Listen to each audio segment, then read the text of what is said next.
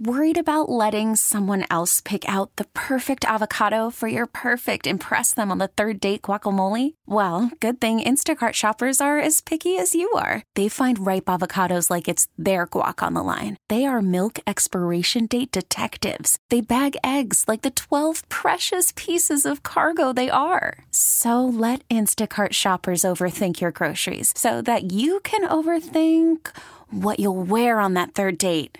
Download the Instacart app to get free delivery on your first three orders while supplies last. Minimum $10 per order, additional term supply. We really need new phones. T Mobile will cover the cost of four amazing new iPhone 15s, and each line is only $25 a month. New iPhone 15s? Only at T Mobile get four iPhone 15s on us and four lines for 25 bucks per line per month with eligible trade in when you switch. Minimum of four lines for $25 per line per month with auto pay discount using debit or bank account. $5 more per line without auto pay, plus taxes and fees. Phone fee at 24 monthly bill credits for all well qualified customers. Contact us before canceling account to continue bill credits or credit stop and balance on required finance agreement due. $35 per line connection charge apply. Ctmobile.com. Wake up! Wake up! Mike Mulligan. I think just as I kind of wonder why there is not a an interest in Jim Harbaugh in Chicago, and I, when it's announced and he leaves uh, Michigan and goes to the Chargers, I'm going to feel that way, and I'm going to be bothered by it. I just want to enjoy this. And I hope you give me that, you know. Can a guy have that? Does it does it always have to be, you know, what's next? What's what's the future? David Haugh. But he doesn't want to talk to anybody. He doesn't want to create distractions. I know what you're saying, though. Jim Harbaugh seemed to make sense in Chicago. I think we're all going to have to learn how to move on because it bugs me too. Coach Harbaugh, love you, man. Start your mornings with Mully and Haugh, 5:30 till 10 a.m. on 670 The Score. Love you guys. These guys right here. These guys right here, man. These guys did it. These guys did it, man. Let's go. Mully and Haugh, Chicago Sports Radio 670 The Score. I told you I wasn't going to be too pleased when Jim went to the NFL West Coast. Nobody from Chicago apparently talked to him. Okay. And uh, I'm unhappy about it. I really am. Congratulations to him, David. He's got a new job. Morning, Mully. Yeah, it's Thursday, January 25th, and Jim Harbaugh is back in the NFL. And that's not a huge surprise based on the speculation over the last month or so or longer. I think that there's this level of disappointment in Chicago for those of us who thought that made sense and don't understand why, if he was willing to leave Ann Arbor, if he was willing to walk away from what he considers the best job in college football and in the opportunity of a lifetime, fulfilled the dream, won a national championship. If he was ready to leave, why not here? Why not now? Yeah, it's a good question, uh, Mr. David. I um, I can't give you a legitimate answer. They, I've heard I've heard many offered. I've heard several offered. Okay, give me via social media because uh-huh. when the news broke just before six o'clock on Wednesday, I was doing football night in Chicago. The news came across. You kind of adjust as best you can.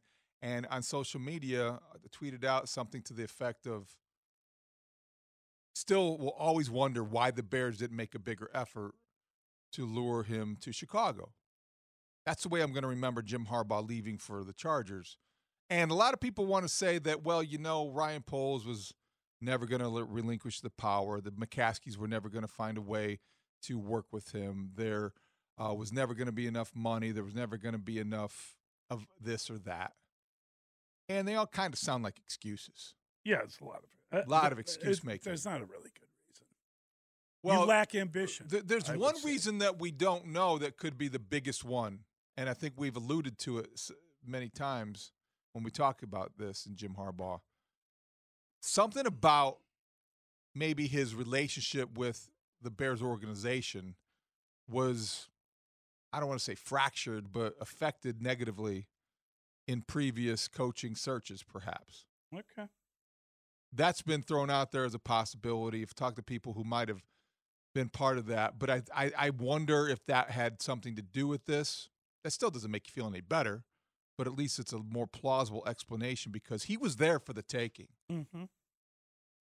He he's going to make good money. He owes 1.5 million in his buyout to Michigan.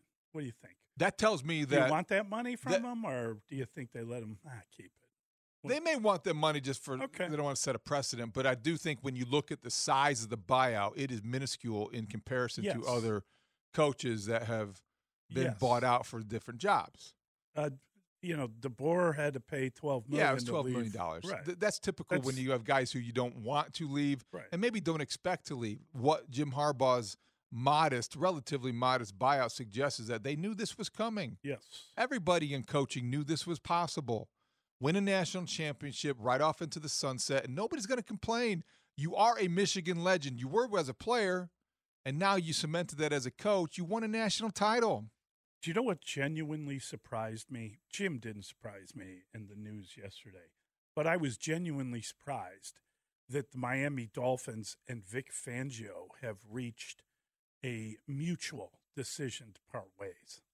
I was as surprised as you were. I think that when he went to Miami, it was a coup because they have the offensive guru head coach Mike McDaniel and Vic Fangio. That combination, that brain power, as good as any combination in, the league in their minds. And I understood why. I'm not sure what happened. I'm not sure why he's left. I, I The- think it's weird. it, it was cited. Uh, the explanation. One of the stories was he's moving, wants to be closer to his family in Yeah, he's got- Pennsylvania. he's he's moving back to the Eagles, and he may have stayed with the Eagles had he not been offered the money in Miami. He was with the Eagles as a consultant, uh, and and he might have been a good fit there, but he went to Miami because it was really good coin. but as much but they had a lot of injuries. they had a lot of injuries, but even But as he's much a great coach. of, of a mercenary business as coaching can be, I think the Dolphins probably anticipated having him more than one season. yeah, it's That's not how you build continuity. That's not how you chase a championship. I'm surprised that they let him go because it was framed as a mutual parting. weird. It was very strange. So So now he's going to the Eagles. I don't think they, I don't think he's officially interviewed or anything, but he's he's out, and that's the guy they're going to hire. No doubt about it. He was a consultant before he went there, and I think he has some connections, and that's certainly the the gravity So- of, of the role. He understands and can grasp everything that comes with being in in Philadelphia. But uh, related to what we talked about with Harbaugh, I I thought for a moment when I saw Vic Fangio leaving Miami that he would be Yes. reunited with Harbaugh. Should have been here in Chicago with Harbaugh. He should have been in Chicago, but he also would have a chance to coach Khalil Mack again Jeez. at the Chargers. Well, But I think yeah, I Philadelphia think- makes sense for family Philadelphia reasons. and yeah. the family and all that, and then you think, wow, so that means no Chico, Ron Rivera, not being hired uh, by the Eagles. Well, he's was- going, he's going to Green Bay. well, that's that is I mean- sort of the fear, isn't it? Yeah. Why wouldn't he come to Chicago? Just Why for the reasons we talked about yesterday. I know, but so what? Why let him go to Green Bay, George? Bring him here. yeah, I, I, I think that that wouldn't make sense to me. I, I just don't think it would make sense from a You know, he was fired once before for being too popular. That's exactly why he left. Get to the Super Bowl, uh, power struggle ensues. Lovie wins. Byron.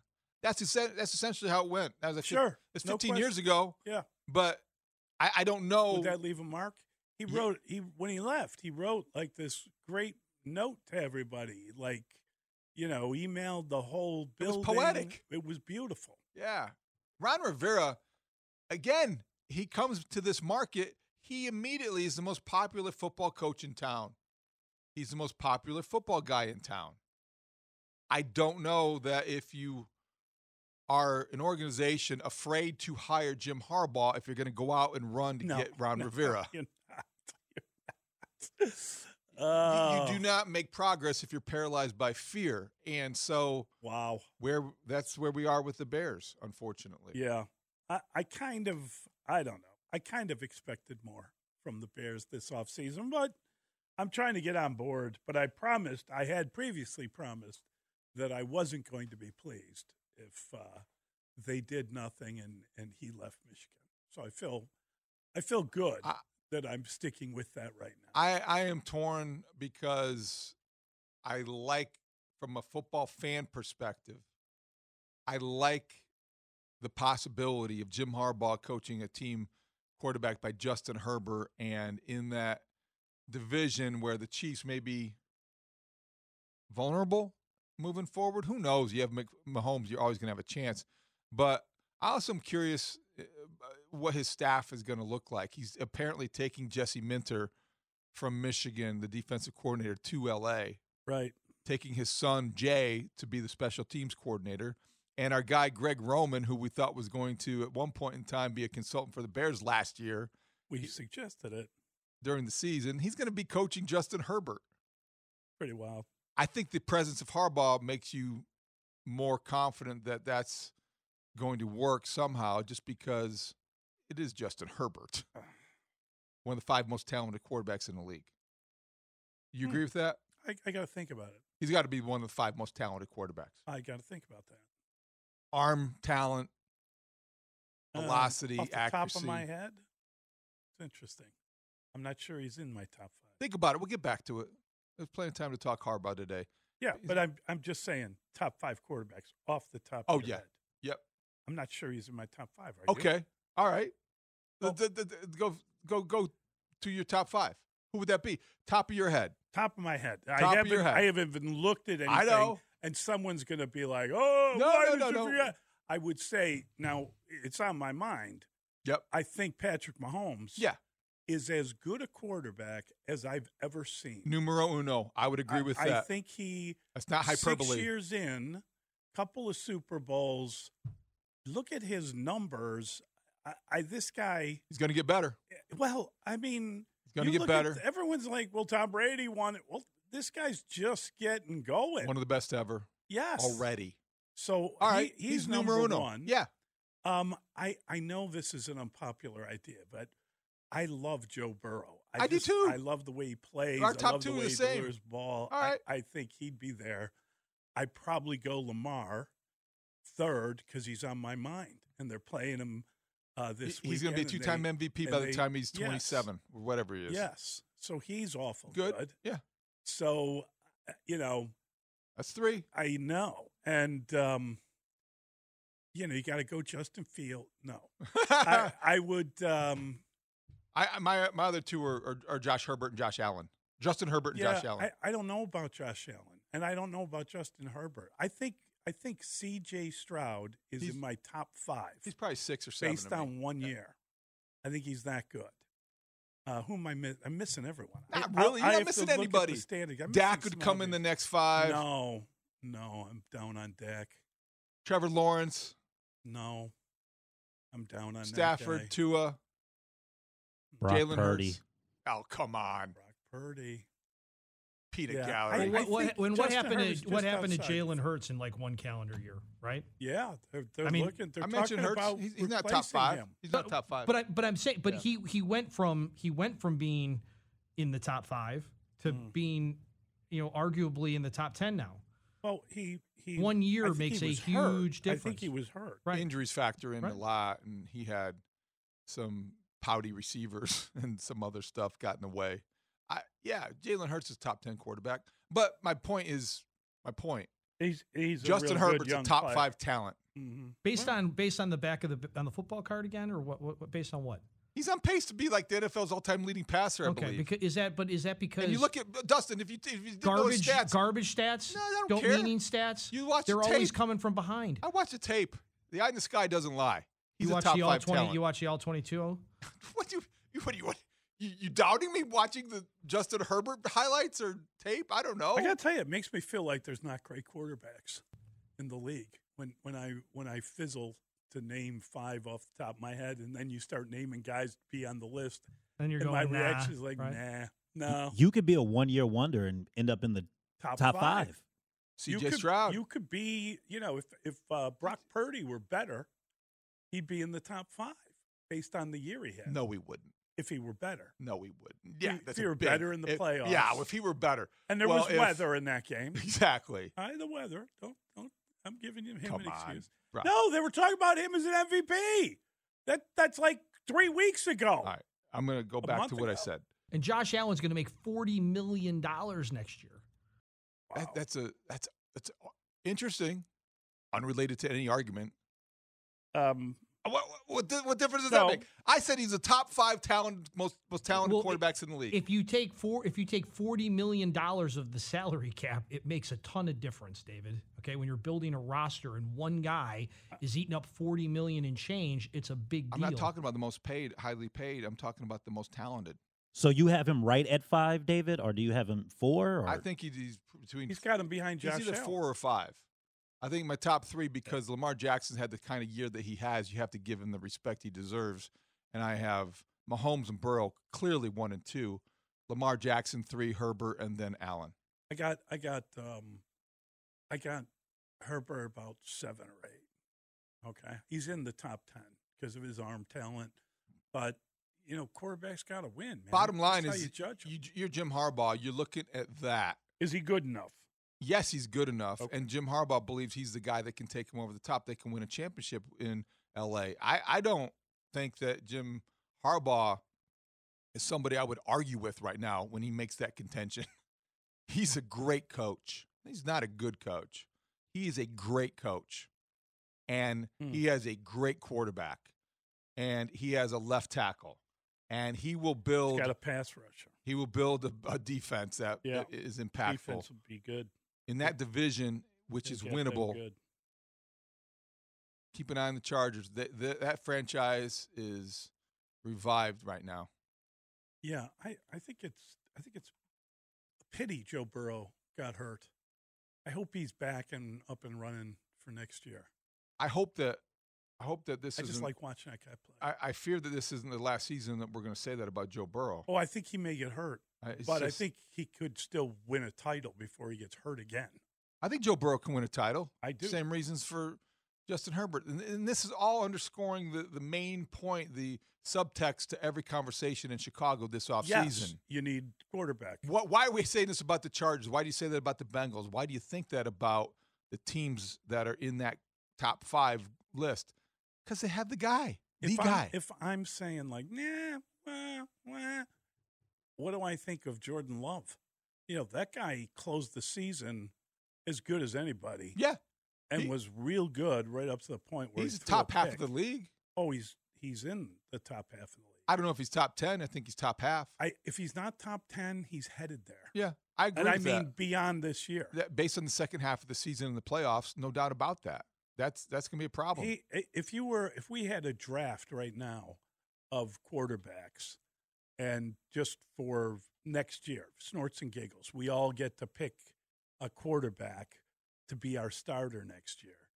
I think that um, this might go differently than the way we list it, because I think there's there's we'll look at teams and we'll look at again, you know, without a doubt, in the top 10 is Brock Purdy. And as we've talked about, you know, that- team is not dependent on him. That team might be able to win as much, better, more. I know it's split with hairs, someone else. but we're talking about the difference between most talented and most valuable.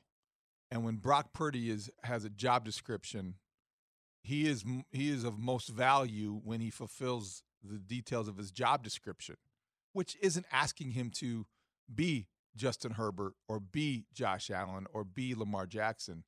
Just don't get us beat. And then Right, right. And, he's efficient, but he's not explosive. No, no. And, but I think if we're choosing the quarterback, we're also looking at the team.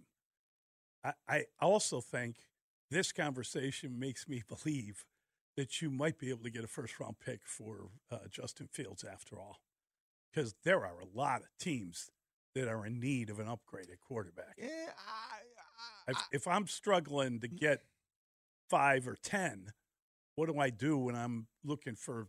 I don't think it's as hard to get 15? to ten as you think. I, I- I think that maybe, maybe if you're looking at the teams in- in the bottom between sixteen and twenty-five, yeah, they may be looking for a quarterback, but I just, I still don't think it's a first-round draft pick they're going to get for Justin Fields. Uh, I- I never felt that way, but Yeah. I'm saying as we're talking about it, we're sitting here, you know, He won't be hard to trade. Here's the other thing: all these guys that are coming out in the draft, like how many of them are really good?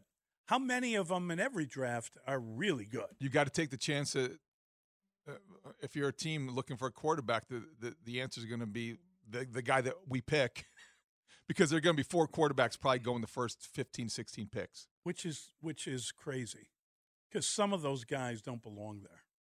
It happens every year, though. I know it happens every year. Look I- at the I- 2021 you draft. Create a player. you create hope based on you know you see what you want to see at is, times. Is the 2021 draft the Fields draft? Yeah. Okay. How many were first rounders? Three, Five. four, five. Five first rounders. And how many are worth it? Trevor Lawrence, Maybe Justin. He's the second one. he'll be a starter for the longest time. Mac The Jones second, the second longest period uh, uh, of starting, you know, for, for those quarterbacks in that draft.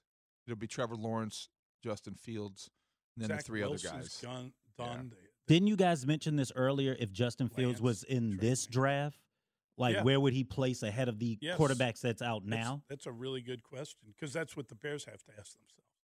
Well, I don't know that he would be higher than third. So who are the two ahead of him? Drake Maye and Caleb Williams. I think I honestly, right now, saying this right now, I think that Drake Maye might be the third quarterback taken. Could I think that Jayden Daniels is going to have like a good workout. He's going to look good. People are going to go back and look at that tape, and he may move ahead of him. That could be. Yeah. Because Drake Maye, you know, he has all the measurables. He has, I mean, he's got it. You know, if you're putting together the prototype of what do you want a quarterback to look like, does he have all the plays? Mhm. Does he have the tape? Does he have the kind of, what would you call it? The Rizz. Right? Is that what they call it? I, it's like the charisma. What is Rizz? Charisma, Yeah. but more kind He's of got sex that. appeal. He definitely's Uh, got that. He does? Yeah, I think you know you could make an argument h- second or third. It's hard to say. I, I- don't know that Justin Fields would be ahead of any of those three guys if you're looking at potential and, and you know building a quarterback for the future. One of them's going to stink. You're not going to get all three of them doing well. I think- Unlikely. yeah, I, I think you know Penix going into the the the playoff. You thought this guy could really move up. You know his injury history. Potential is a lot more easy to fall in love with than the production of having 38 NFL starts and being able to see the, Right. the flaws exposed. And we're Right, able to see, yeah, Justin Fields' body of work has exposed some of the shortcomings that we in Chicago have seen way So too you- often. So so you don't expect them to trade the pick. I don't think, expect the Bears to trade the number one overall pick. Okay. Not at all. Yeah. No, and I don't think it's a hard decision. Yeah, I agree with you. Yeah. I think you should use it and upgrade. But I, I, I what think do I know? We'll, we'll make it sound like a difficult decision because you have to explore all the possibilities. But when you look at the way people view the potential of a quarterback that they draft, and you look at all of the examples that we cited this morning in the first 22 minutes of the show about what happens when you have a special guy, it's not that hard. I think it's very interesting the idea that we've seen quarterbacks, um, Eli Manning, John Elway, try to determine where they go and try to pick where they don't want to go. And both those guys end up winning Super Bowls. So are you going to back down? If I, you know what I mean? I think that's a really interesting question. The the Bears are trying to decide if they like some of these character things and some of the what if what if it, it's the other way? What if they're being as judged as they are doing the judging? How would they handle that? It's a very interesting. Just the idea of it would be um, something that I think they'd struggle with. Yeah, I, I don't think that's very realistic, though. I, I just don't think if you're Caleb Williams, you're looking at that. You, you may have those feelings, but I just don't know how you would pursue that. It, it's it's a lot to think. You know, you're not going to play in Chicago. Why wouldn't you play in Chicago? Why wouldn't you look at this market? Why wouldn't you look at the opportunities? Yeah, maybe. I don't. I don't think that's going to be some. I don't think that's going to be a story that we're going to be talking about. I I don't either. I'm just saying. While we're looking at possibilities and we're looking at whether you want to move down, whether you want to use your assets, whether you want to, you know, people are are speculating on this stuff all the time. You know, What if what if you're not as popular as you think you are? What if you ask that girl to prom and she says no? I don't know how you say no if you're Caleb Williams. What does that mean? You know, you're going to force a trade. Well, I, I guess that's a storyline that would we'd have to explore. But it, it's just another way of looking at it, just Right. turning it around a little bit. That's all. All right, we got to get to the stories of the day. We're gonna pick apart everything that happened, and we'll do that next with the pick six. Mully and Haugh, the score. It's Pick Six with Mully and Haugh, where we debate the top six sports stories of the day and then open it up to you, the Chicago sports fan. Call us at 312 644 6767, or you can tweet your thoughts at Mully Haugh. Pick Six with Mully and Haugh starts now. How complicated are you feeling about Jim Harbaugh actually returning to the NFL as the head coach of the LA Chargers? Why didn't the Bears interview the guy? Would you rather have Matt Eberflus or Jim Harbaugh? Why do the Bears prefer it the other way? Yeah, these are good questions to contemplate on this morning because, um, you know, the Bears didn't even contact him, apparently, right? Isn't that what they said? That nobody talked to him? coach at Michigan. Yeah. Okay. I know he was, but they had that news conference announcing he'd already finished the season at Michigan. He's a coach at Michigan. Uh huh. Was that what they said? He's a coach at Michigan. Okay. Um, not anymore. He's now the coach of uh, the Chargers, and it's a pity that you didn't have a conversation with him because he's an upgrade. Fact of the matter is, he's an upgrade. He's a a guy that won a, just won a championship in college, a guy that got to the title game with the Niners when he was coaching in the NFL. Um, I get it. I understand that he's a difficult uh, guy to be around, and he probably would have made a lot of people uncomfortable. I think that's a that would be a good thing. I was kind of hoping that Kevin Warren might be that guy, but I haven't seen that at all. So I think that um, it's a really good question. Why why didn't they want him? Why didn't they talk to him?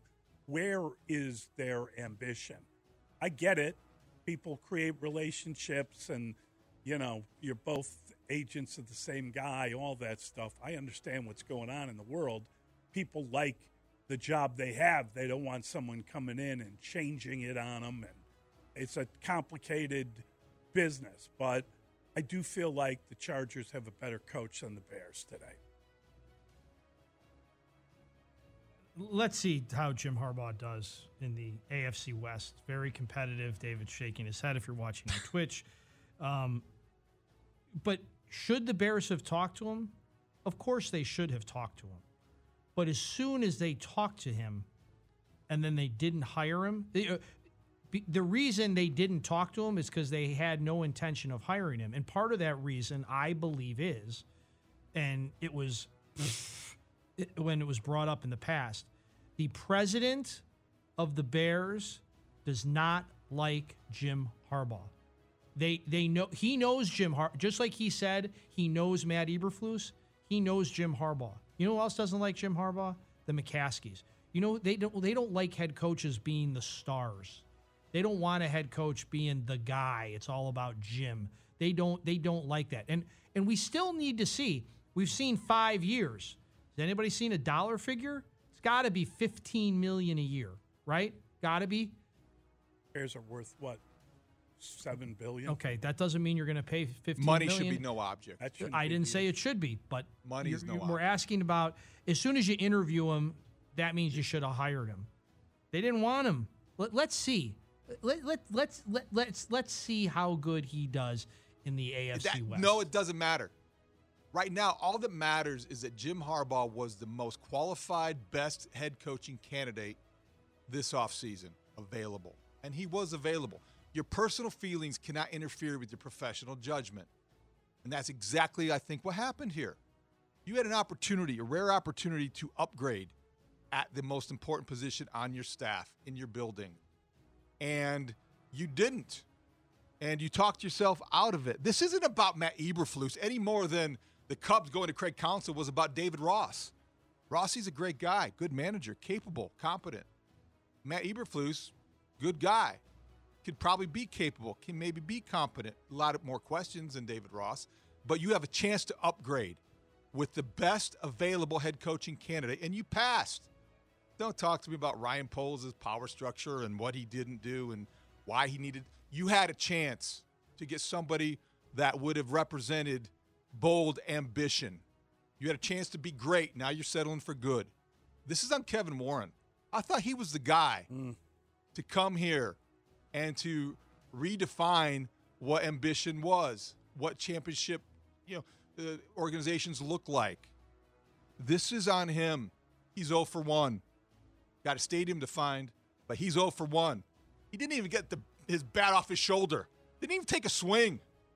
To me, that's gonna that's gonna be something that's hard to forget, and that to me is a result that does not match the rhetoric. This was a missed opportunity for the Chicago Bears. To the second question, 100%. Believe that's the voice of Dan Wiederer. He's here 725 this morning with Mully and Haugh. Can you believe that the Dolphins and Vic Fangio have mutually parted ways after one year?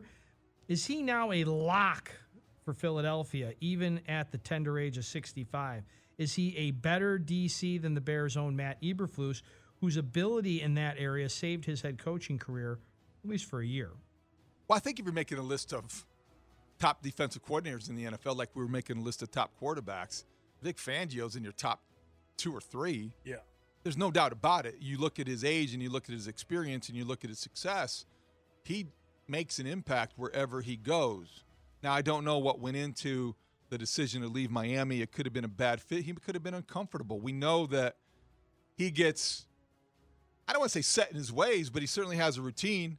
He did in Chicago. Remember, it made it hard for him to leave. He wanted to, he had the same sort of uh, people he, he dealt with, and he just he gets, falls into a pattern. Great, the great coaches have their quirks and idiosyncrasies, and Vic Fangio is a great assistant coach.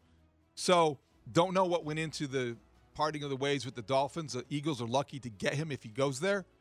If I'm Jim Harbaugh and I'm putting together my new staff, I'm There making sure I'm making sure that he wants to go to Philadelphia because they have worked together and they have had success. So, a lot of time for Vic Fangio. He does make an impact because he does a great job of fitting his scheme around the talent. And when you do that, you're going to win a lot and you're going to have great defenses. And he knows what it takes to put a great defense together. You could do a lot worse than uh, Vic Fangio as your uh, defensive coordinator. I'm not shocked that things didn't work out down in Miami. I think the Dolphins head coach is a very unique personality, and I'll be very curious to see who he gets paired with. And he's the offensive side of things, right? And you know, Vic Vic fancies himself as a head coach and a leader of men, and he has his own style as well. And I think there's a little new school, old school collision that didn't work down there. Um, it's a great hire for the Eagles. He, he's not going to let them not be tough enough. He's not going to let them not tackle. He's not going to let them not do the fundamentals. It's a good, good hire by the Eagles. Yeah, I, I, I got to tell you, I think he's a hell of a coach. I think he's a really good coach. I think if you're putting together the list of the best defensive coaches, defensive coordinators in the league, he's at the top of the list. I, I don't. I think that's why they brought him to Miami and they gave him like the richest contract of any assistant. This is nuts to me. Um, they didn't have a great year, but they had tons of injuries on that defense. I I don't know why you wouldn't want him and you wouldn't stick with him. Um, it's a weird one to me, and and it you know the fact that it's mutually agreed upon. Do we know if he went to them and said, "Hey, I you know I really liked being here, but I want to be with my family. I'm getting older. I'm contemplating retirement. Would you know? Should we separate and go our own ways?" And they said, "Yeah, let's go." I don't know how it worked but I know the guy's a hell of a coach, and I think that it would be pretty wild. Um, we know Jim's bringing his defensive coordinator with him from Michigan, but I, I agree with you. It'd be pretty wild if he got the team back together uh, uh, in L.A. Second team in L.A. I almost said San Diego with the Chargers. It's not that far, but I, I think that would be wild. I think, um, you know, who knows? You you wind up at Philly. How long until you become the interim head coach? Something to contemplate. The pick six for Roquan Smith. With the AFC favorite Ravens hosting the Chiefs this weekend while boasting a defensive star named Roquan Smith, who started his career here with the Bears, do you believe he'd still be in Chicago if he had an agent? Would Lamar Jackson have been able to stay with the Bears? Another guy without an agent. How will not having an agent impact Caleb Williams' chances of being drafted by the Bears since he too doesn't have an agent? I bet this isn't a drinking game. This is early, okay, uh, in the draft process. So he could still hire an agent, but he said he's not going to hire an agent. He said he's going to do his own negotiation or have someone look over the contract, but he's going to basically put it together. We'll see. Um, most of these guys are in the process of getting an agent now, etc. Here's the thing, you know, the the rookie salary cap is a real thing, and it will determine how much everyone makes. There's not a lot of wiggle room. I think uh, Bryce Young is on like a a four year, thirty seven point nine million dollar contract, and he was the first overall pick last year. So you can expect him to get, uh, you know, a, a 40 million, 42 million dollar deal, and that will be it. So you don't really have to negotiate much. Um, I don't think it's a big deal, but it was a big deal with Roquan. I think if Roquan had an agent and the relationship had been better, he'd stay, he'd be here with the Bears. I think he's a really good player, and they were just in trade mode, and they couldn't come up with a resolution. I think that negotiation got personal. I think things got really personal in uh, in Baltimore with Lamar Jackson. That was a really tough negotiation, and you know who pulled them through it was the head coach.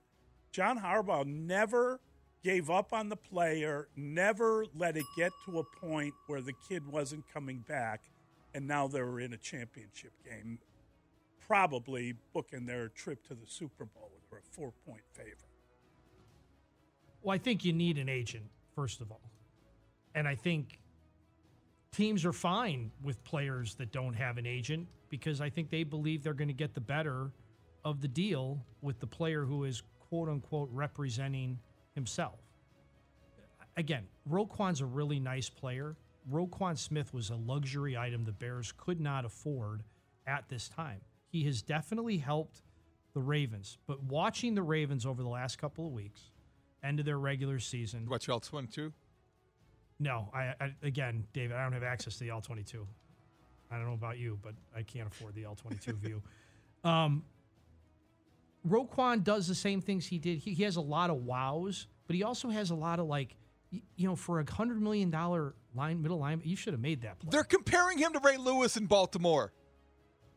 I think they're I think they're comparing his leadership on the defensive. I don't think they're No, he's a Pro Bowl player. He's been No, real they're- they're- He's an all pro linebacker. they're not real comparing his play on Yes. the field. They are, Okay. Dustin. Listen, listen. No, D- David. Here, if I were to buy you a Christmas present, would you rather have a Jim Harbaugh Chargers hat, or would you rather have a Lamar or a, a, a Roquan Smith zero uh, T-shirt from the I Ravens? would want a Lamar. Or I would, I would want a Roquan zero jersey with some Jim Harbaugh khaki pants. They would go Lululemon, well 'cause he's a together. Lululemon guy now, so Okay. fits right. Good. Yeah.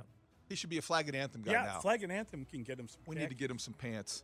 We should just send him to. I don't know if Roquan Smith having an agent would have changed Ryan Poles' insistence that that's not a premium position. I almost think it came down to that. Maybe a savvy agent could have persuaded the Bears, like, yeah, you don't want to lose this guy because you know what? He's an all pro talent that you drafted and developed, and you want to keep those guys in the building. To me, it's always going to be, be a mistake that they let him go. Always. Always. But he's moved on. I'm happy for Roquan Smith. He's an easy guy to like. He's an easy guy for most of us to like. Lamar Jackson not having an agent turned out to be good for him, but I think he's the exception to the rule. Caleb Williams, I think, will get an agent. He is pretty savvy. He has some handlers with whether it's dealing with his NIL, with his statements. He has some handlers that understand, I think, how to navigate the what he's getting into. So I do believe he will eventually come to the conclusion that it makes more sense for him. And he has, in his statement, been pretty, at least savvy enough to say he'd, it'd be an honor for him to play anywhere. So I don't know that that's an issue yet. It will be potentially, if he doesn't have an agent, it would be unorthodox to have the number one overall pick not have an agent. But give me that jersey, Dustin. I would wear it on Super Bowl Sunday if the Ravens are in the Super Bowl, but I don't think they're going to get there. I get Yeah, I mean, it's a- it's a big question. That was, a, that was a nice hint there. Save it till tomorrow. All right, guys. What's the best single offense and defensive unit left in these playoffs, and what player would you like to have on each side of the ball if he could pick just one? I think I'd want the Ravens defense. I think I'd want the Ravens the defense. answer. That's Yeah. the number one unit. But I, I hesitate there, and I think on offense, it's it's the 49ers. The one player, the one player on each side of the ball. I mean, you know, it seems a little bit silly. uh, Not, not it's not silly to say Mahomes because I think with Mahomes versus Lamar Jackson, the MVP, I still would have more more confidence that Mahomes is going to make some sort of play in the fourth quarter to lead his team because I keep going back to that. It's going to be hard to get out of my head this week. We are in the midst of greatness, and whatever Patrick Mahomes does, you want to savor because it's one of those Jordan esque type runs that he is on. So I would say Mahomes, and defensively, give me Aidan Hutchinson because I think he's the best defensive player. With with apologies to Roquan Smith fans out there, Dustin, I think that Aidan Hutchinson would be the guy. So these could be four different things. Then we could have the best offense, the best defense, then the best offensive and defensive players. We're not demanding four necessarily different things. Okay. Well, I'm not giving it to you.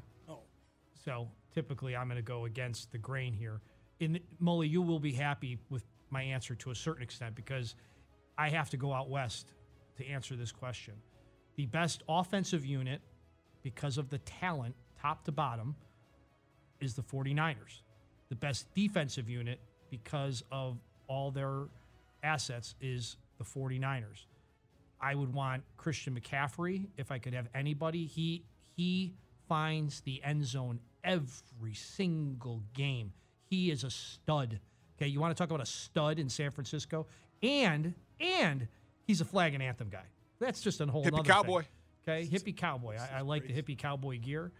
Um, so that's my offensive side. On the defensive side, I love. I'm a big stance guy. How you get in your stance a big deal. Young football player, you know, back in the day, growing up watching baseball on, on the Superstation, WGN, and everything, and you'd hear Steve Stone. Okay, for all you young baseball players out there. Okay, for all you young football players out there that have a, a- an inkling, you want to put your hand in the dirt, do it like the Bosa boy does for the 49ers. That guy, that the way that guy gets off the ball. Okay, you want you want to you want to play, you want to watch an all 22, you want to watch a video of how to get off the ball. Watch that guy.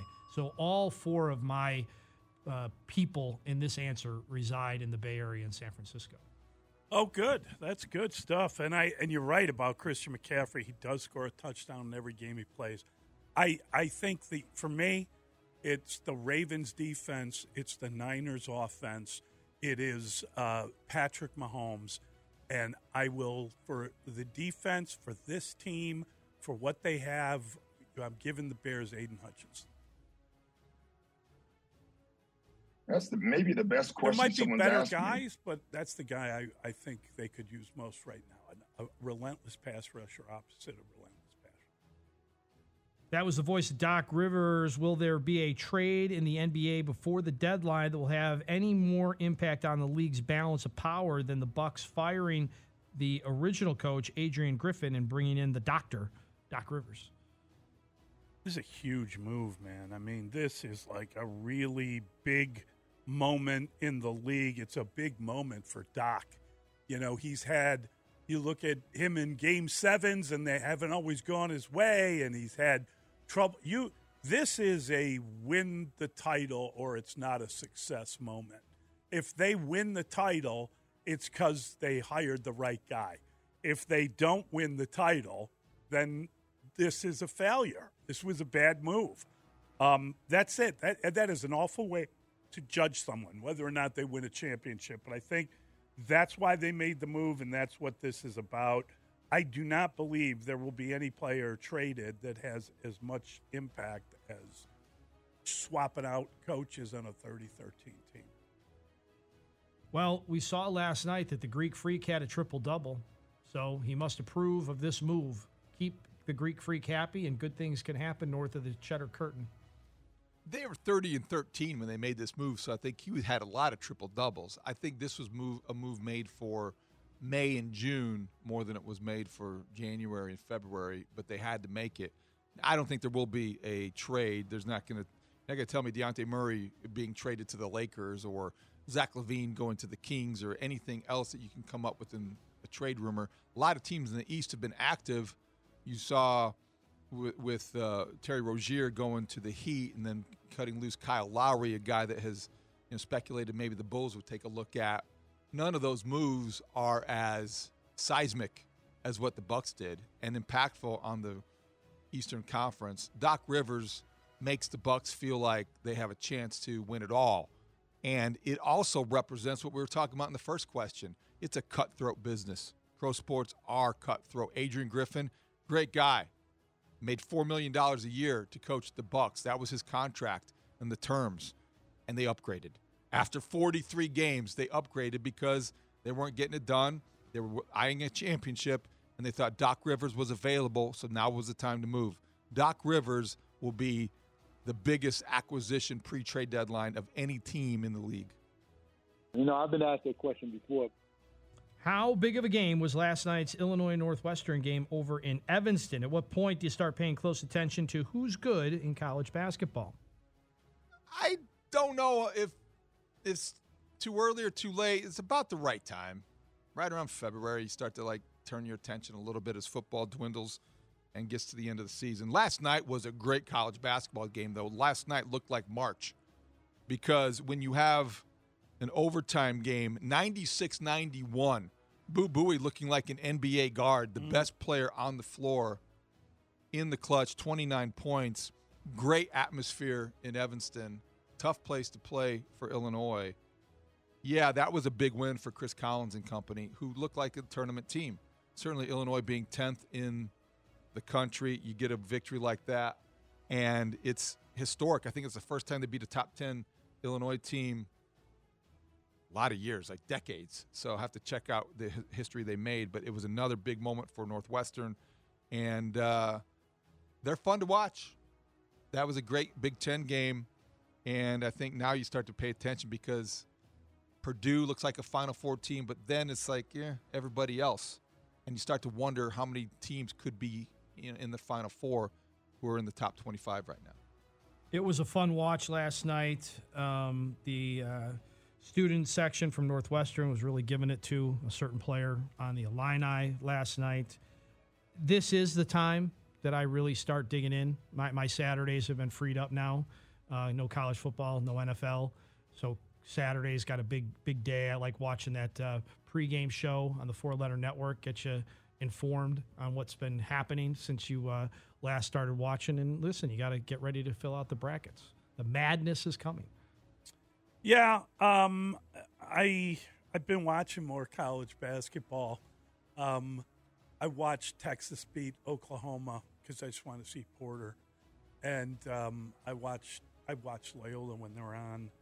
Um, but I've been I find myself sitting in front of games more, and and I did. Uh, I did end up um, taping this one so I can watch it because I didn't stay up the whole way. I started to get a little tired and I was going to go to bed.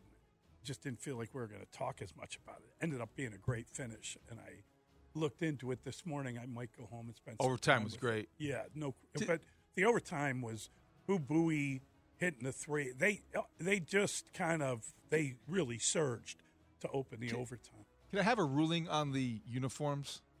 Are, are, we liking the Northwestern uniforms because it's? I think it's a nod to Chicago. Chicago's Big Ten team, maybe with the design. Do we like those? Terrence Shannon Jr. started for the first time since his suspension. That was he's back in the starting lineup. I believe he finished with t- 12 points.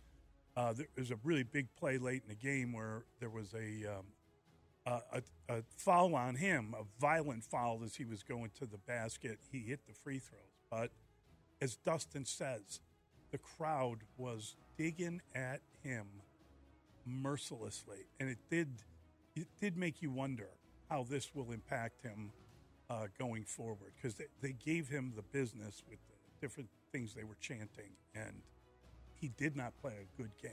I, I Had a couple turnovers. yeah, I, I, I just think that it's it's a tough position for everyone.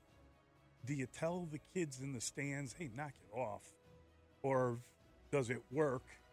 And do you say, "Well, that's what happens when you get in these situations"? It was just rough, and I don't know the answer to it. I'm very uncomfortable with the story. It is an uncomfortable story. I think Illinois is making a choice, and when you make a choice to start him, play him, and and do what they feel like they have to do with him, some of these things are outside of their control. After that, Yeah. fans were merciless. Well, the, the students at a basketball game. Yeah. And smart people at a basketball game. Are you come up with saying stuff. that Gregg Popovich might have t- grabbed the microphone and lectured the crowd? I don't. I don't think he would have. I don't know if you can. That's what I'm saying.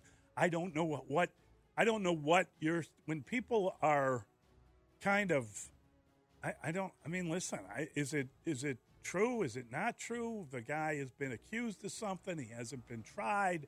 You're chanting things at him over the charges. Can you tell people don't do that?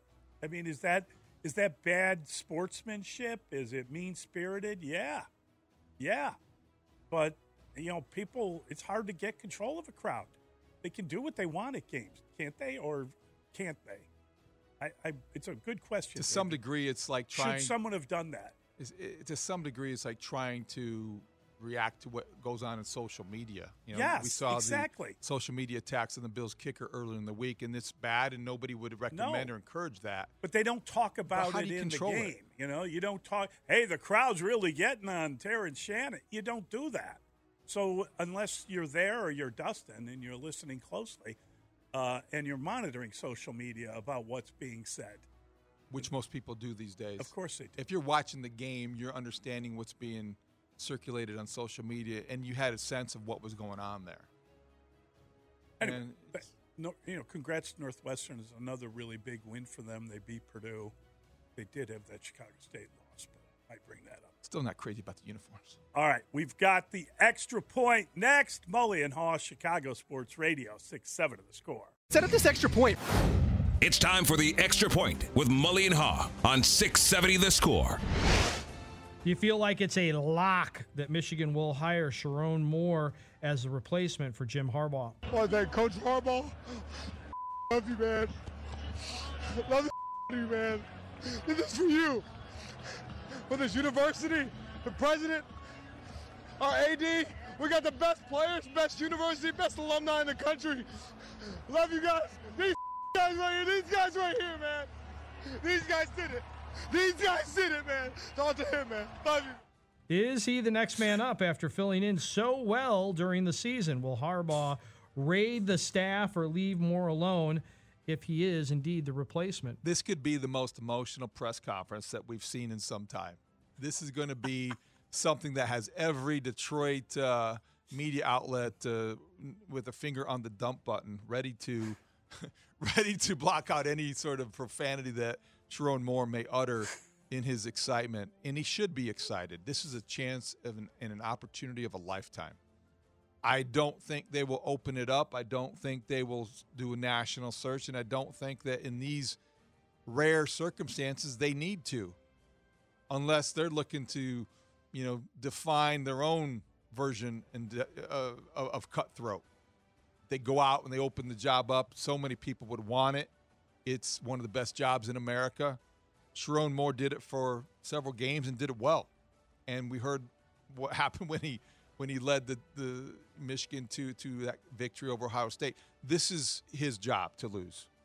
When it happens, it will give that sports market, the Detroit sports market, the state of Michigan, two of the most emotional head coaches. Dan Campbell and Sherrone Moore. Are there any two guys What is what a week? What a what a what a, a news cycle for for Michigan Oh. sports. You've got the Lions days before the biggest game in franchise history. You've got Michigan coming off a national title, Jim Harbaugh leaving the program, and everything, everything about football in the state. But I think Sherrone Moore deserves a job and the rating of the staff. I don't think it's going to be that dramatic. It sounds like Jim Harbaugh is going to be taking Jesse Minter, the defensive coordinator, Jay Harbaugh, his son and special teams coordinator. Beyond that, I haven't seen many other reports. And I don't think Jim Harbaugh would do that to the program that he loved enough to go back to and win a national title for. So I don't think he's going to raid raid the staff. Stone cold lead pipe lock. Moore is the next head coach at the University of Michigan. No doubter. I bet you can't put money down that on that at any book out there. It's off the board because it's so Right. obvious that this It's is what's lock. going to happen. I, I mean, i i is it smart to bring your young defensive coordinator from Michigan to the NFL? I, I, He has a background. in the NFL. Yeah, and I his mean, brother. He worked for John He Harbaugh. wa- yeah. Again, it goes back to like the difference is, he- I, I know that. What's what's what's your question? What's the I, I don't have a question. I had a statement. You said, is it smart to bring in a college coordinator to the NFL? Okay. That's what you said, right? I, I'm. Well, you but you had a immediate. That's fine. I don't think it's a good idea. I think he's going to get overmatched. I, I don't think. I, I think he needs. Who was he, you know the other part I'm about? very defensive about Jesse Minter. No, I'm very I'm defensive tell you, about no, being corrected no, nonstop. I, I I'm just defensive about Jesse Minter. That's all. I know you like him, I like him. I like the family. I've known him since he was five years old. and I'm still waiting for him to be on the score. Okay. before he changes time zone. Before he changes time zones, David, let's get him on. Let's get him on the station while he's packing up the office Fair in Michigan.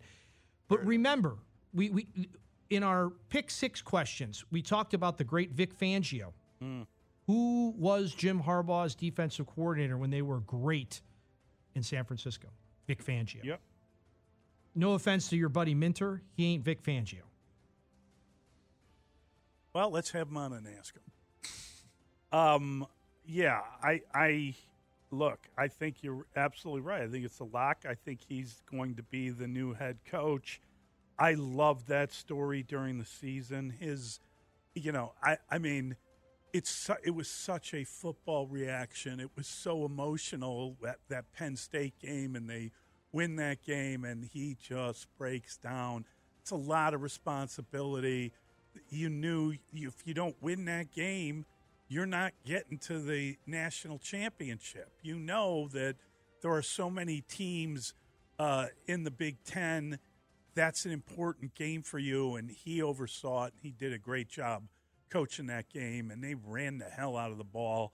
I think I I think uh, it was just a fantastic moment in a season where you know he had a he, it was th- a three game suspension late in the season, and he oversaw that, and he that was the first one, and he was incredibly emotional about it, and then he got himself together. He didn't break down again after that. So I I loved it. I just thought it was authentic, and I thought it was really wonderful. And he seems like the kind of guy who can relate to players, and uh, and hopefully he'll continue their uh, their recruiting. Um, you know, things change when, you, when in all these programs. You, you know, Jim Harbaugh uh, had done as well as anyone since Urban Meyer, is what they were saying. And Urban Meyer leaves Ohio State, and Ryan Day steps in, and he's done a really good job. The question is, he's lost to Michigan, so can he beat Michigan now that that uh, Jim is gone? It, it's just a, and it, and it took Jim a while to get to that point It where he started beating Yeah. uh, Ohio State, but now he's beating them. So it's gonna be it's gonna be really fun to see what goes on uh, with the Big Ten, especially with the the new schools coming in and things are going to be different. Um, I'm fascinated by the storyline. I think we got to get to a point where not every team has to be undefeated in order to compete, and we are getting there. We're gonna get there We're expanding with 12 this. teams. 12 teams is necessary because there's going to be a lot of teams with one loss or two losses. That's what happens when you when you get into these uh, these this larger conference, more tougher games, etc. It's going to be fun. I, I'm looking forward to it. I'm looking forward to see what happens at Michigan. And I think that you're right. I think the coordinator, defense coordinator, is the only guy he's stealing because I think this guy takes over and keeps most of the guys on the staff. Continuity. Yeah. I I also would just to add to the Dustin's point, and not, not to be defensive about it, but Mike Macdonald is a guy who's highly regarded on the Ravens staff. Yes. He is somebody who was at Michigan under Jim Harbaugh. That's right. Went to Baltimore, had some background in the NFL, similar type of path, and look at that success. Mike Macdonald interviewing for head coaching jobs now. The the the brothers have traded off on different coaches at different times. That's Yeah. happened. Yeah, they're Yeah, very it's, it's a family family business. You know, you kind of share your resources at times, or at least you trust the recommendations. You know what they're like to work with, and in coaching, as you know, that's a huge thing. No doubt about it. No, I think it's it's all good all the way around here for uh, for Michigan. I think they'll be okay. Let's put it that way. They're going to miss this guy. There's no doubt about it, and he carries a lot of gravitas. I'm sure in the room when he's recruiting, but um, I I think this is a good hire. I think they'll be okay. 312 644 6767. That is the telephone number. We'll be back with your calls, Mully and Haugh on the score. Want thank Coach Harbaugh. Love you, man. Mully and Haugh, Chicago Sports Radio, 6 7 of the score. It was a highlight of the season. That's when you really got into the kind of Michigan against everybody thing. And uh, it was just fun. And they had a phenomenal season. Um, and now Harbaugh gets out. No one's going to be telling him what he can and can't do. And no one's going to be, uh, the NCAA is not Yeah, monitoring can everything that now. Yes. There still might be tears in Ann Arbor over him leaving. Well, a lot of people concerned about the maintenance of the program now that he's leaving it. A lot of people might be happy that they won't have to deal with some of the distractions. I don't think you're ever ever going to be happy about maybe losing one of the greatest coaches in your history and somebody who did for Michigan what Jim Harbaugh did for the program. Now they've got a now they've got a, you know, this very popular Sherrone Moore right now, the idea of him succeeding Jim Harbaugh. We talk uh, we talked last week about wanting to be the guy that replaces the legend, or you want to be the guy that replaces Replace- the guy yeah. that replaces a Yeah. legend. It's a big one. I, it's a big, it's a big, ask. job and a big especially, ask. especially coming off a championship. Right? I mean, if you had somehow fizzled out and things didn't go your way, it'd be an easier job. Remember what we said about their schedule next year? Yeah. Remember when we were looking at Oh, that, yeah. looking Yeah. ahead? They've got six games that are are marquee matchups. They got Washington in a rematch. They've got all. They always play Ohio State. It's going to be very, very difficult for Sherrone Moore to come in and maintain that level, and that level would be top five, top ten. I, don't know, and they're losing J.J. McCarthy. Yeah, of course. And he's, Blake he's Corum. declared, of course, he's a great player. Corum was the key to their season. This great season. Harbaugh's getting out at the right time. He knows that this was the ideal time. Anybody, anybody watching this and understanding this un, knows that this was going to happen. You could have anticipated it, Kevin Warren. Here is the statement from Jim Harbaugh. My love for Michigan, playing there, coming back to coach there, that it leaves a lasting impact. I will always be a loyal Wolverine. I'm remarkably fortunate to have afforded the to have been afforded the privilege of coaching at places where my life's journey has created strong personal connections for me from working as an assistant coach at Western Kentucky alongside my father Jack and time as an assistant with the Raiders to the head coach at USD, University of San Diego, Stanford, the 49ers, and Michigan. Each of these opportunities carried significant um, significance. Each felt personal. When I played for the Chargers, the Spanos family could not have been more gracious or more welcoming. Being back here feels like home. It's great to see that those things haven't changed. The only job you start at the top is digging a hole. Uh, the um, that's the first job. He's saying. So we know we're going. We've got to earn our way. Be better today than yesterday. Be better tomorrow than today. My priorities are faith, family, and football, and we're going to attack each with an enthusiasm unknown to mankind.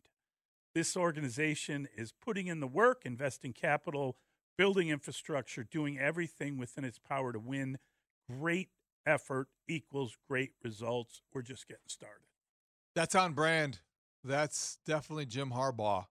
And people will look at that and say, How do you attack your faith, family, and football? Well, this is who he is, and he's unapologetic. So I think that's the way you want your football coach to sound. It was everything from Harbaugh you expected, except for him encouraging people to drink milk and eat steak.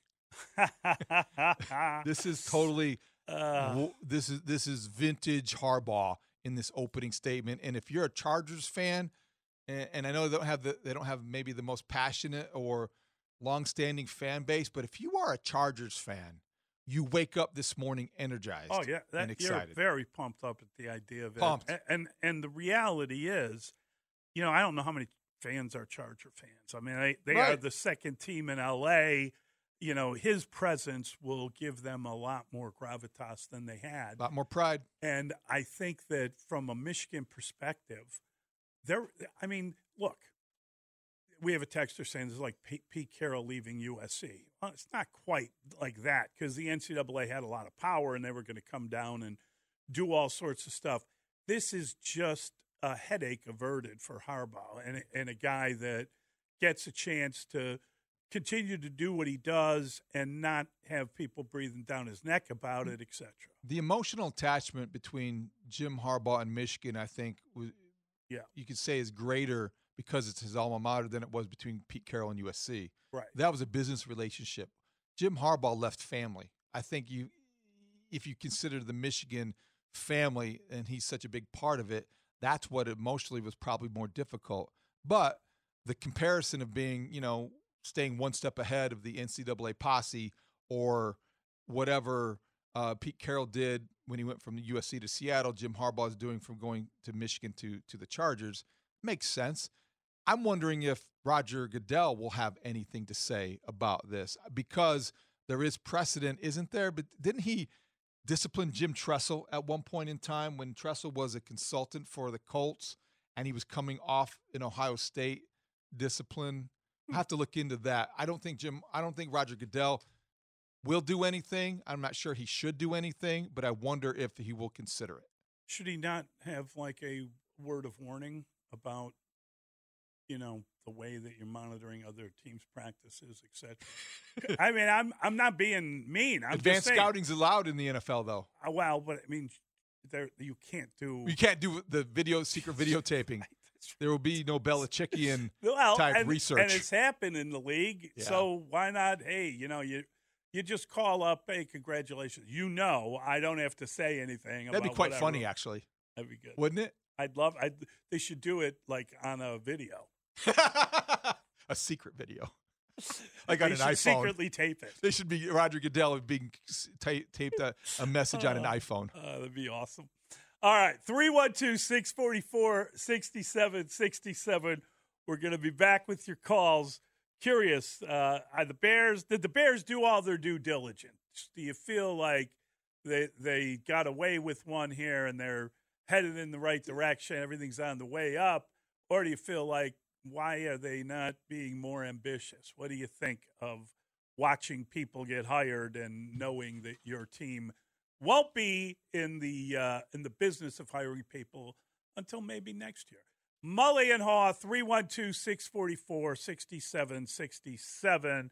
It's 670 the score. Call from mom. Answer it. Call silenced. Instacart knows nothing gets between you and the game. That's why they make ordering from your couch easy. Stock up today and get all your groceries for the week delivered in as fast as 30 minutes without missing a minute of the game. You have 47 new voicemails. Download the app to get free delivery on your first three orders while supplies last. Minimum $10 per order. Additional terms apply.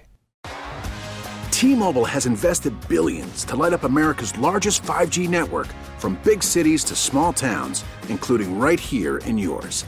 And great coverage is just the beginning. Right now, families and small businesses can save up to 20% versus AT&T and Verizon when they switch. Visit your local T-Mobile store today.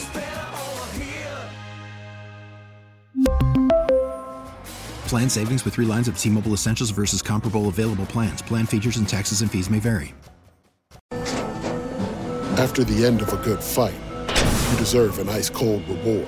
Modelo is the mark of a fighter. You've earned this rich golden lager with a crisp, refreshing taste. Because you know the bigger the fight, the better the reward. You put in the hours, the energy, the tough labor. You are a fighter, and Modelo is your reward. Modelo, the mark of a fighter. Drink responsibly. Beer imported by Crown Port Chicago, Illinois. Did, did you talk to Jim Harbaugh or his agent? And if not, why not? No, I haven't talked to Jim. Brian, why? Why is He's the coach of Michigan. Sorry. Right. Did, did you? He was not a consideration. You, know, you did not see him as a. No, like I said, we're, we're going with Matt, and uh, I gave you the reasons why. Um, I think go through. You know, I didn't I didn't go talk to anybody.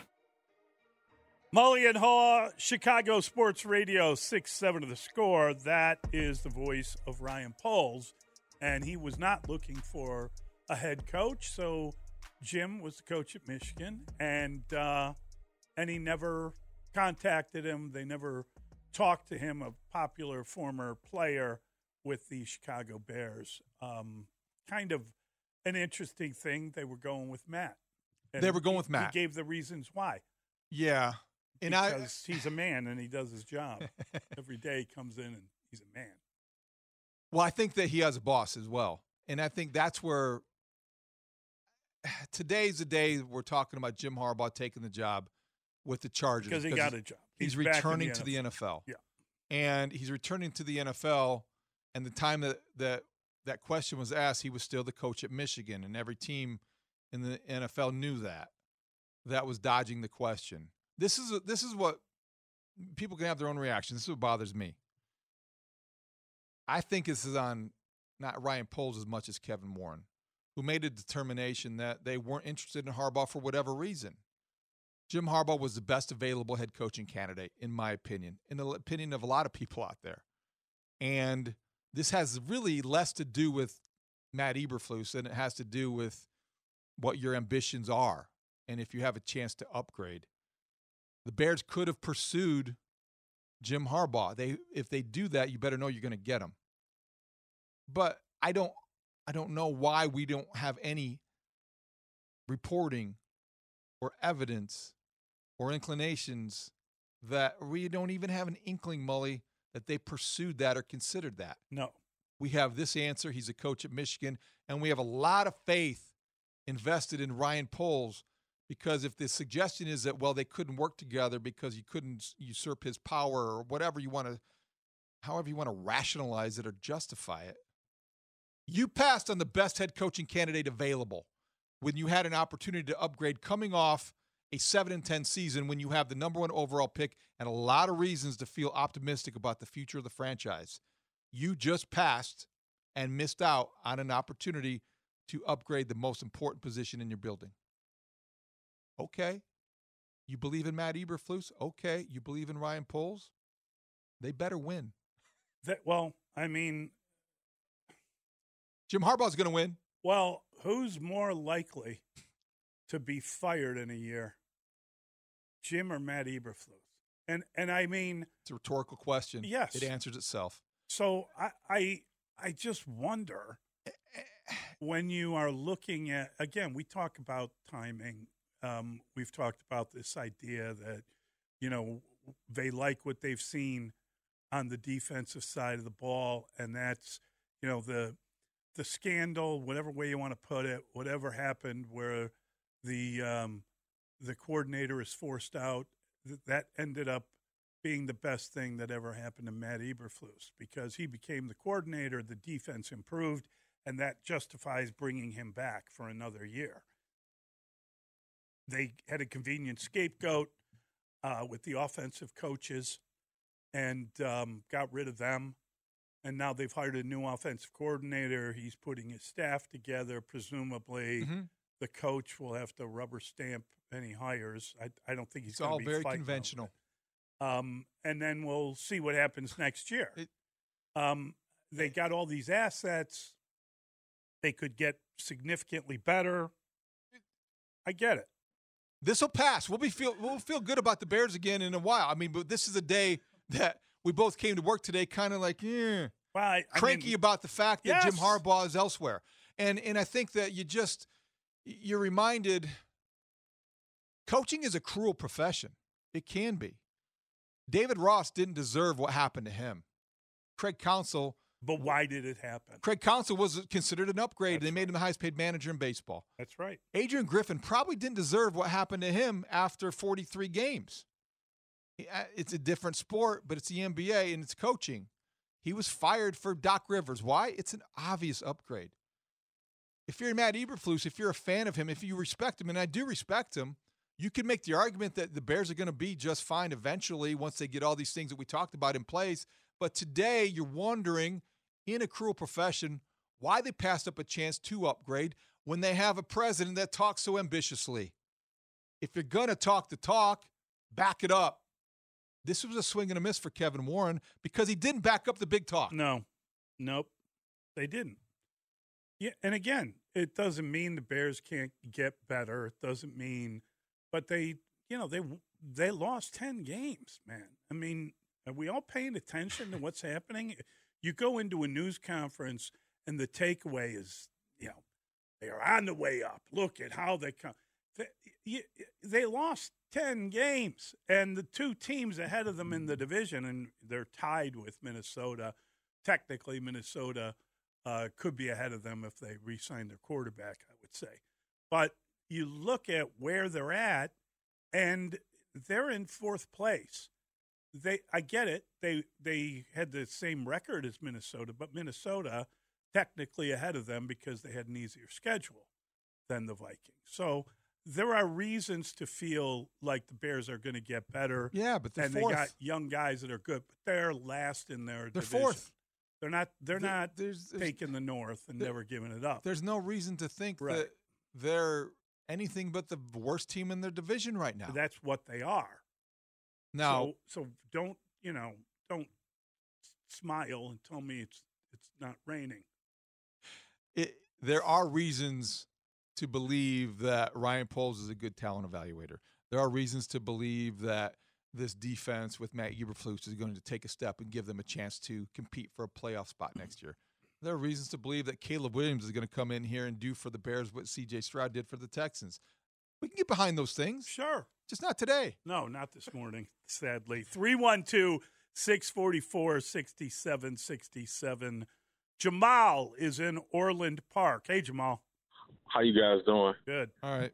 Uh, you, you know what? Maybe maybe the Bears just aren't as enamored with Jim Harbaugh as you guys are, or as some fans some some fans are. I mean, he, he's a good coach. Uh, he hasn't won anything in the NFL. and wait, wait, wait, wait, he wait, lost wait, the wait, Super Bowl. Wait, wait, wait, wait, wait. He won the NFC. You can talk about as many. See, and, and this is what you guys do with the quarterbacks as well. You talk about how many passing yards, talk about how many games won. Unless you win a Super Bowl, it's all empty calories, right? And Jamal, so, yes, he's a were good you, coach. Were you a Lovie Smith fan? Do you think Lovie Smith did a good job in Chicago? He did a pretty good job, but he didn't win a Super Bowl. Got to one. He got to one. I mean, that's a, y- y- you're right. Uh, It's a bottom line industry, but you can't say that Jim Harbaugh is a failure as a head coach because he hasn't won a Super Bowl. And um, uh, uh, Jamal, you should know that Lawrence Holmes is going to be at Binny's in Orland Park. Jamal's from Orland Park. He'll be there with Remy Martin tonight, starting at five thirty. You can register on site for a chance to win a spot to play hoops at the United Center on the Court of Dreams. A winner will be drawn at 7 p.m. So get there, register. You don't need to be present to win, but you need to register on site, and Remy will be supplying uh, some samples too. So come and try a Remy sidecar with Lawrence. Great opportunity. You know, Jamal did have a good point though, Molly, and this is valid. And I was triggered when he said he hadn't won anything. The Bears certainly weren't as enamored with Jim Harbaugh as as we are, as some people have been, as other teams around the league yeah. showed to be, the Falcons and the Chargers and the other teams that might have inquired.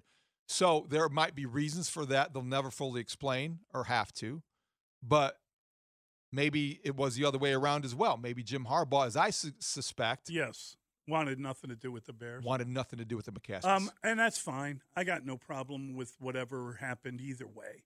But I, I would say that when you are the Bears and you're talking about, well, we're happy with what, you know, we got our guy, we're staying with Matt, um, you know, then don't don't tell me how much better you're getting and don't sell the losing to me like it's part of the process where look at we really tried to lose and we managed to lose then we came back and we're basically we're on the verge of greatness and we lost 10 games and uh, and now we're we're you know we kind of are too comfortable in what we're doing to hire a guy who would be an upgrade.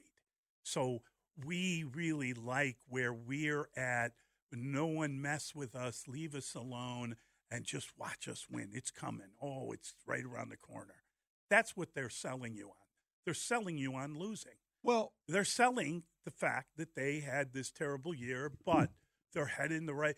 They had a really sell- bad year. This year's better. They're, they're selling their oh, ability oh, to. If only we won those first survive ad- adversity they created. Damn it! Only yeah. those three. I, I do. I do. Th- I, I, do think that you know t- this is January twenty fifth. You always want to keep an eye on the calendar. When mm. they draft Caleb Williams, as they likely will do, unless they find something in his background, that's going to be an exciting day. There's going to be optimism again. There's going to be an excitement level for this Bears season that is going to feel much different than you feel this morning if you're disappointed the Bears missed out on Jim Harbaugh. But it's going to take some time to get to that point because they've got to do other things right and they've got to handle free agency. They've got to handle this coaching staff that they're putting together with Shane Waldron. They're doing things conventionally. Getting Jim Harbaugh would have been outside the box and they would thinking. have felt uncomfortable. And it would have been very uncomfortable. No question. And they're very comfortable kind of trying to tell you that okay, we lost 10 games, but really we should have won 14. What? What are you saying? It just seems nonsensical any way you deliver that message. Uh, let's try Tony. Tony's in Wonder Lake. Hi, Tony. Hey, good morning, guys. Long time no talk. Uh, to me, it seems like Kevin Warren was brought in to be just a bean counter. Uh, just Ted Phillips' role, just a different guy. Because I, maybe you guys could help me out with this, but when is the last time the Bears have released a coach before his contract was up? Maybe Nagy had one year left. I'm not really sure, but it just seems the same old game plan. Uh, they don't want Kevin Warren to rock the boat too much.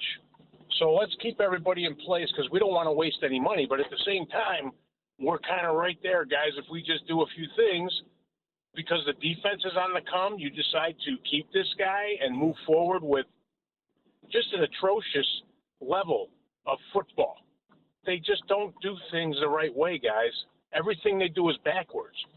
Totally unconventional. They bring Kevin Warren in, the guy's supposed to be a blue chipper, and you let the guy just be a bean counter, try to facilitate your stadium, and not do anything to really help the field on the product on the field. Because Jim Harbaugh should be here, and we should be looking forward to a really great future. But because they do things to satisfy their own needs, and I'm talking about the McCaskies here. They don't do anything to try and improve the team in any way that's, that's, that's constructive or makes any sense to the fans who are always the stupid ones, right? We don't know anything. Thanks, Tony. Thanks, Tony. I don't think the Bears have been reluctant to fire coaches with years left on the contract, only because the last couple coaches they fired had money still owed to them. Correct? And yeah. Nagy did. I think John Fox did. if they fire Matt Eberflus, Matt Eberflus would.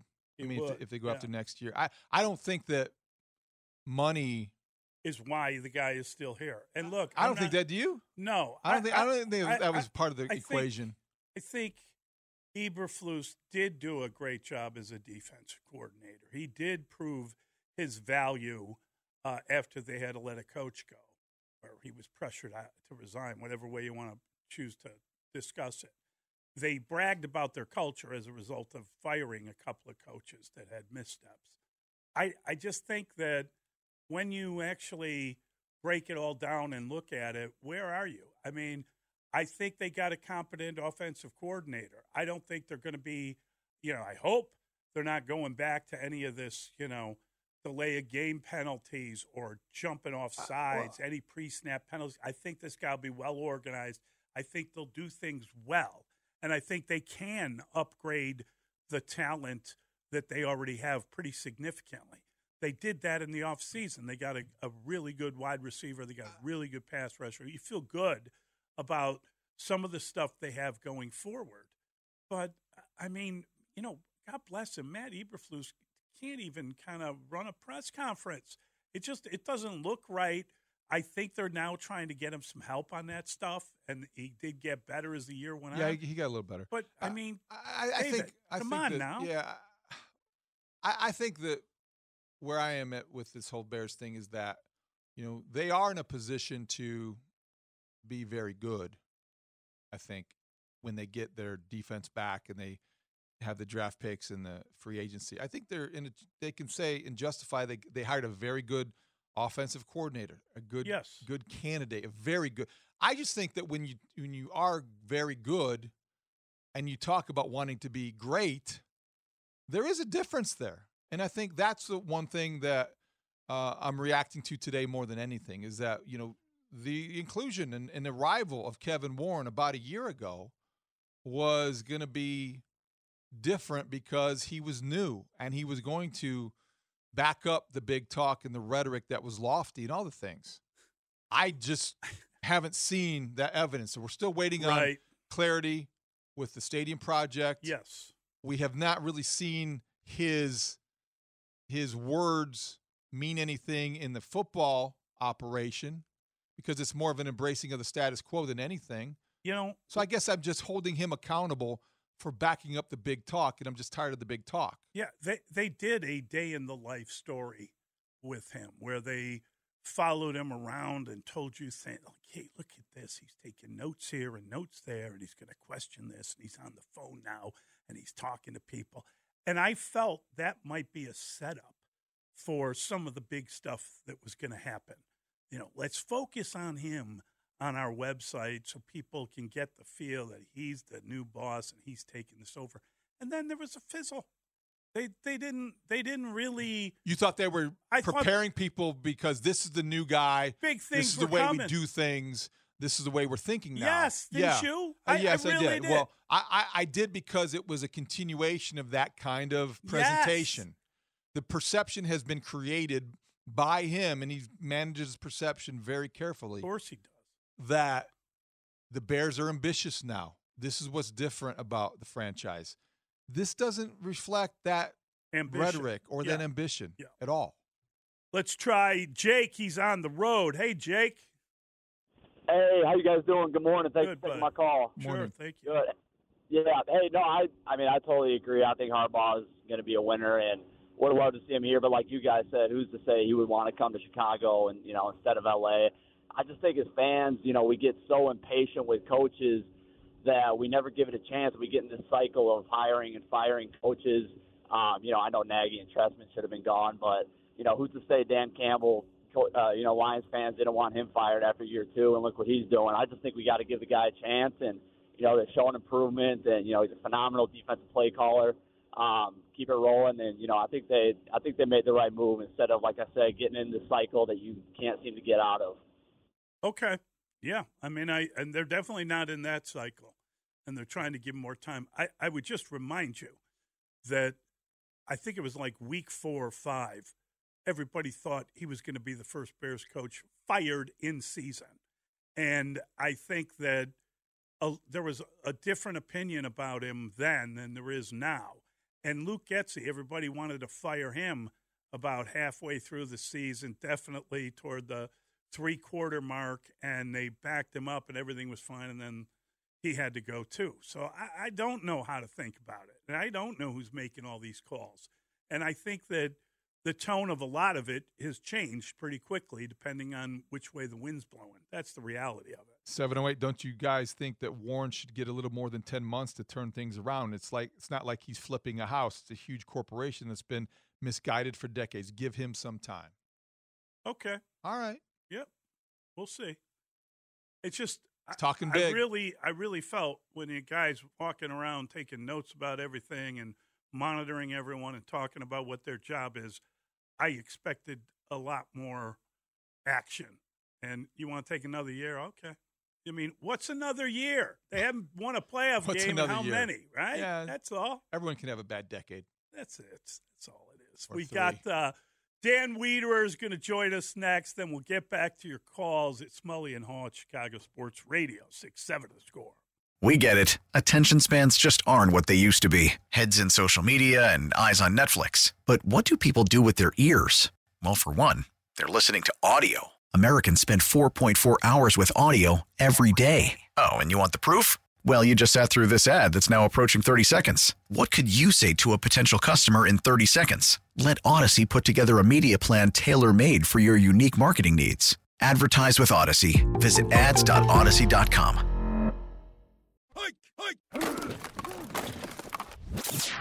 Dan Wiederer. You've got a guy with, with credentials, you got a guy with some qualifications, and now there's just, when done at its best, provides a level of steadiness and stability that helps create and stimulate success. On air contributor for 670 The Score. Listen, we're not going to accept the status quo. We are going to push for more. We are going to strive for more. Co host of the Take the North podcast with our own David Haugh. We're going to take the North and never give it back. Dan Wiederer with Mully and Haugh on 670 The Score. Bear down. Let's go. Mully and Haugh, Chicago Sports Radio, 670 the score. Always fun to talk to Dan Wiederer. He joins us now on the score hotline, powered by IBEW Local 9, Chicago's original powerhouse since 1892. Dan, good morning. How are you? I'm doing great. How are you guys? Good. Well, you know, it's kind of a rough morning, really. Just the idea. It's foggy. No, not that. The idea that uh, You must be know, at Halas Hall. The idea that yeah, Halas Hall doesn't change that much, and now Foggy up there, the guy they wouldn't talk about, they it, they didn't talk to, it takes a job in uh, with the Chargers. I don't know. I mean, who'd you rather have as your head coach? Would it be Flusy or uh, or Jim Harbaugh? I, I I think that they're they're in a weird spot. I like Shane Woods. Uh, I, I like uh, Waldron, Shane Waldron. Um, I think that's competence there. I think that's going to be good. I don't know what they're going to do in the draft. I think it's exciting. I think we're all wrapped up in the off season. But when you see coaches move, I, I had vowed I would probably be upset when I saw this happen, and, and sure enough, here I am. You would be upset when Harbaugh landed a, a different job. You mean? Without them talking to him, how, Yeah, wha- and, uh, how do you not talk to the guy? I'd be curious to know what kind of hooks were in the water um, in the months leading up to these decisions, and and what they felt was the dynamics that would be at play if if they went down that path. Um, certainly, I think you're you're right to have concerns and reservations about staying on the path that they did stay on, particularly during a year where there was going to be some other options there that would be highly appealing. Um, but there was some some Harbaugh to the Chargers buzz really kind of growing in in mid December, and so I don't know if that was the preferred destination, and and you just kind of felt that. Um, and pivoted in a different direction, or kind of how it went went down the pipe. But obviously, it's uh, it's going to be a talking point for a while, and the results are going to be uh, compared against one another. Do you think the Bears will ever fully address, if they're asked about it, what was it about Jim Harbaugh that they didn't pursue it? I know I I I think I know the answer to that question, but Dan, do you think we'll ever figure out any reporting that that says or suggests that Kevin Warren discouraged it because of his past with Harbaugh? I just think today we're looked at. eh, Boy, the Chargers end up with Jim Harbaugh, and the you know, the Bears are well. They've got a lot to good, feel good about, but Jim Harbaugh was there for the taking, and they passed. If he was right and then that's the, the the bigger question and then it's all a matter of what kind of um control and say that he wanted or wants in things and how that will go the chargers had a general manager opening that they're able to then kind of hand select somebody to go alongside jim harbaugh in a way that will be harmonious right? And, and they have to make that decision and figure out what it looks like. Um you don't want to undercut your current general manager if you truly believe he's putting things in position to propel you to the next level by bringing him uh, a new head coach who's going to want authority and everything, and creating that combative uh, daily dynamic inside your building and the headache. I, I, know there'll be pushback to that, but that is a, a real thing in NFL buildings, and it's uh it's something that uh, that, that you have to be uh, aware of as a as a franchise. Yeah, I, I don't know that everybody kind of going the same way is good. I like the idea that you have differing opinions and you're going to argue about it and you're going to make decisions. I don't care who's comfortable. I care what the best decisions are. So I, I don't agree with that. I, I think you're right. I think they're probably going to be more comfortable without Harbaugh here, without a doubt, because he has his own ideas and his own uh, his own demands. But yeah, uh, but really, Dan, I mean, do we? You know, do we care that everybody's moving in the right direction, or do it's, we well, want some kind of argument here? To to me, it's less about it's less about uh, comfort and and y- y- more so eliminating some of the unnecessary pushback and and you know control issues that that create a lot of tension and dysfunction in a building you know and, and the thing you're trying to avoid is dysfunction obviously where um it's not about everybody pulling in the right direction, but it's making sure that you're you're not pulling in two different directions and then fighting about which way you're pulling. Um, so we'll see where it goes. There's a lot of results in the years ahead that will help us kind of really understand what some of these decisions were and, and what the end results of them were. And now, obviously, this is Ryan Poles' stage at this point for the next several months to try to put this team uh, in a position to to take a leap you know, and it's not just a 2024 leap. We've been very consistent when we've talked guys about trying to find a model that that creates sustainable success, and that's that's the goal here. That's what this next offseason has to be about. Uh, they made some decisions earlier that that don't necessarily lead you to believe that it's a, a long-term view with uh, retaining Matt Eberflus, and now you've got a new offensive coordinator in the building that you have to find unity with and and and figure out what he can do, regardless of personnel, to take your offense to the next level. So Shane Waldron is the guy, and obviously there's going to be some Seahawk influence because he's talking to some of his assistants in Seattle, maybe joining him in Chicago. Will there be anything else? I mean, Luke Getsy brought Lucas Patrick and Equanimeous St. Brown. I wonder, is there a player or players, and can he bring DK Metcalf with him? Is there anybody else out there who I'm being facetious Who's there? Who's his Lucas Patrick? Yes, who is that guy? Maybe on the offensive line, or who is that guy in the receiving core that might come and be, you know, somebody who's a plug and place option here? Wasn't there a point where there was a lot of DK Metcalf in a Bears uniform photoshops mm-hmm. floating around? Wasn't mm-hmm. that? Wasn't there some some trade that was going to happen that uh, in the world of fantasy land that David, you and I always love talking about the, the fantasy land that people get caught in. I haven't looked real closely yet at the, the Seattle Seahawks uh, free agent chart yet to see what might be available in March. The thing I'm most eager to hear from Shane Waldron and those who hired him is why they believe this is a obvious upgrade. I think obviously they were attracted to the three seasons of play calling experience. That's a a plus that removes some of the guesswork of of who uh, this guy's going to be when he has the, the, the headset and the, the opportunity to control the game in that regard. I think obviously his de- adaptability was there, but guys, you go down the list of the Seahawks stats from 2023, and the Bears ranked ahead of them in total yards. The Bears ranked ahead of them in touchdowns scored. The Bears ranked ahead of them in first downs. The Bears ranked ahead of them in third down conversion percentage. The Bears ranked ahead of them in rushing.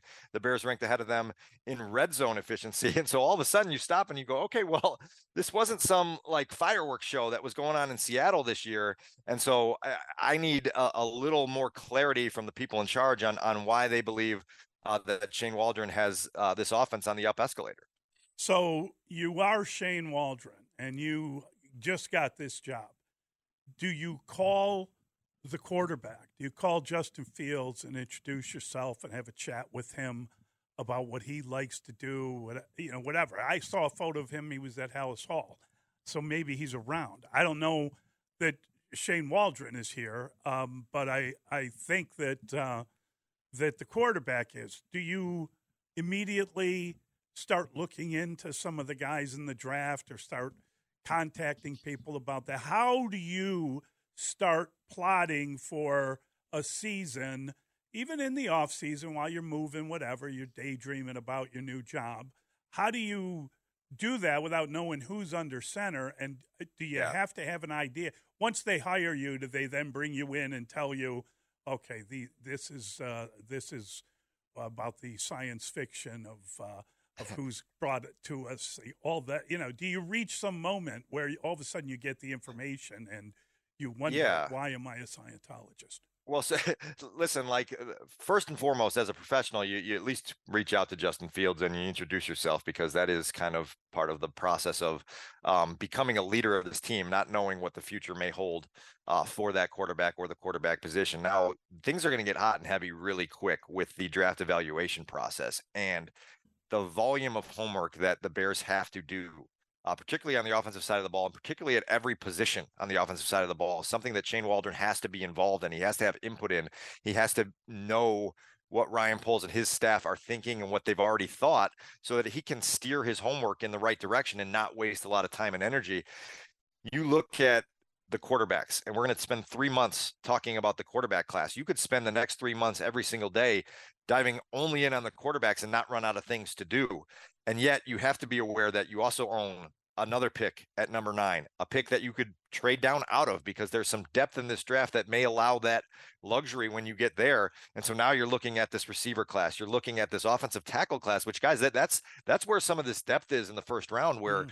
where if you wanted to take Caleb Williams one and you still wanted to stockpile draft capital, don't rule out the possibility that you hope that some of these other quarterbacks get hot. The Bo Nixes, the Michael Penixes, the JJ McCarthy, and somebody wants to come and get them at the end of the top 10. And now you can trade back into the teens, stockpile some capital, take a, you know, day one starting offensive tackle for yourself, and then, you know, build from there or take a, a, a tight end if Brock Bowers is still around. It, like there's a lot of cool combinations of picks that you can put together in this draft. And Shane Waldron's got to be a part of that. He's got to know what the general manager is thinking. Uh, and when he gets his staff on board, they've got to be targeted with the way that they go about their assignments. A lot of focus on the division, Dan, because obviously the Lions are playing the biggest game in franchise history in the conference championship Sunday, and the Packers just got beat. When you look at them, the Packers, that is, firing Joe Barry as defensive coordinator, what do you think is next for them? And could Ron Rivera be on their radar? Yeah, poor Joe Barry couldn't get 16 games against the Bears scheduled, right? Because he seemed to have a real good time defending the Bears and struggled with uh, with some of the other high-powered offenses in the league, which is uh, something else. Um, so we'll see which direction they go. I think the two questions you have about the Packers and Lions is what is the sustainability? Now, talking to people in Detroit, there's a lot of optimism that that what they have in place right now is really, really sturdy. I've spent three years waiting for them to pivot off of Jared Goff and find their uh, next forever quarterback, and yet Jared Goff has made it work, and Ben Johnson has made it work with Jared Goff. Well, now the likelihood is Ben Johnson's out the door within a matter of weeks now, and you've got to figure out how to backfill that role and create that um, continuity of momentum that they have. But certainly, I think we do a lot of talking about uh, the high-powered offense in Detroit. We obviously give Dan Campbell a lot of credit, but Brad Holmes in that general manager's chair has done a remarkable job of succeeding in the draft. You know, you've got Penei Sewell, you've got Jahmyr Gibbs, you've got some uh, uh, Derrick Barnes, who is a, a I think a day three guy that that comes in and becomes a, a big time contributor for you. So tha- that's uh, it's really interesting to try to, to to measure the sustainability for those two programs because obviously they enjoyed some eye catching success here this postseason. when when we look at this offseason, I mean, from your standpoint, obviously we're we're talking about quarterbacks and having a, a quarterback um, seems to be a priority, whether that's trading down and getting someone to play behind fields for a year, whether that's taking advantage of the first overall selection and taking a a player many believe uh, well he whether you believe that he's generational in his talent a lot of people have been waiting to draft the guy like a lot yes, there's yes. been a lot of people waiting to get an opportunity for him so whatever they decide to do um, do you have a list of things they've got to get done? I mean, they, you know, obviously they got to get a center. These are minor type of things that can be major on a team. You got to get a center. You got to get an upgrade on your offensive line. You got to get another receiver. You got to get a, uh, you got to get a punter. And I know no one cares about that. But and you could do that, although I don't think they have any picks late, so maybe pick up one. Whatever. Is there any priority position for you that isn't as obvious uh, uh, that everyone else is talking about? I wouldn't say that nobody cares about the punter because there's a very prominent morning show host in Chicago who really is into uh, trying to upgrade at the punter. You may know him really well, Mully. uh, but but beyond that, I, th- I think your checklist is right. Like I think the upgrades on the offensive line, it's a real thing that they need to go about. I think there's probably a sense that um, you want to solidify your running back position a little bit more. I think mm. um, you know Khalil Herbert's days may be numbered there, and you really want to know what you have in Roschon Johnson and try to fill some things on around him. I could spend a month and a half diving into this receiver class of the draft because it's yeah. fascinating. You talk to to people and you get a wide range of opinions. It, it's you know the consensus is that Marvin Harrison Jr. is is the safest bet. But there are people that say you put on the tape, and Malik Nabers is a a much more electric, more dynamic playmaker. Now you've got to get comfortable with a lot of other things. The other receiver uh, at, at, LSU, Thomas, is a guy that people think is is really good. Odunze is is some people's favorite prospect in the class, and so um, it's it's it's amazing what what you're going to have to do. Like I say, to do this homework to get there. But I think you're you, are you are right to focus your checklist on the offensive side of the ball first and understand the upgrades that are needed there. Uh, I think you probably want to try to find that that next level three tech if you can uh, at some point in the first two days of the draft if you can, or maybe there's something available in free agency. There, there is a long checklist here. Um, again, like I, I'll, I'll tell you this also with the quarterback. Like we can cross off the generational word and just throw that out the window because people get hung up on it. Yeah the talent evaluators don't get hung up on the skill set that Caleb Williams brings to the table. When you talk to people, their their jaws drop and they gush over the arm talent. And that's not just arm strength; it's the ability to make touch throws. It's the ability to make off-platform throws. It's the ability to be on the move, improvising, have your eyes downfield, and then put a ball right on the numbers, which is something we see the greats in this league do. And so the potential uh, that Caleb Williams brings to the table the floor and the ceiling for Caleb Williams is well above the floor and the ceiling for Justin Fields. And that's why people who aren't looking at this through an emotional lens say this is an easy decision for Ryan Poles. Take emotion out of the cards and just look at the skill sets and the talent and where the quarterbacks are at this stage of their development. And it's Caleb Williams all the way. Now, obviously, we've talked previously about uh, the DNA and wiring homework that they have to do. But uh, that that's certainly something worth noting as we go through the next 90 plus days. Thanks, Dan. Thanks so much. Sorry Dan. about the Illini. Oh, tough one. All right, guys, have a good one. He was at that game, right? We should have asked him about it. All right, 312 644 6767 is the telephone number. It's Mully and Haugh the score. I haven't talked to Jim. Brian, why, why is this coach of Michigan? Well, not anymore. Mully and Haugh, Chicago Sports Radio, 670 the score. I'm not going to be dark all off season. I'm going to get on board. We're going to have some fun with this. But we had vowed that we would take this one personally when it happened, if it happened, because you had an opportunity and yeah, you didn't even talk. I think it's understandable. It's allowed. It's permitted. It's a long off yeah, season. Things will turn around if quickly no. enough. I'm curious. I asked Dan about this. I, I'm curious what's going on in Seattle everybody's going to wonder about DK Metcalf because there were those rumors, and his dad was a former Bear. Yeah. Terrence Metcalf, good uh, swing tackle, offensive guard, good guy in the locker room. But salary cap casualties in Seattle make me wonder if Tyler Lockett could be a guy, number two receiver, 32 years old, going to be, you know, a veteran, but he's going to be somebody that is or has been speculated in Seattle would be a salary cap casualty because of his cap hit 2024 $27 million. Yeah. That uh, he's going to no. be on the street. Yeah. You know he's going to bring somebody though. Oh, you know it, Shane Waldron yeah. to bring somebody. Again. I wonder it'll be will it be a lineman, will it be a receiver, will it be more than just the assistant coaches that he's interviewing because he interviewed three guys yesterday uh, from Seattle apparently could join him on the staff. You could do worse than Tyler Lockett as a number two wide receiver. You draft a guy, you you need three. If you if you're going to have everything a new quarterback could want in a passing game, you're going to need at least three quality perimeter targets. Um. Yeah. I I I hear what you're saying. I think that. I mean, you know, as much as we talk about the draft, they they have traded away their second round pick for um, for for uh, Montez Sweat.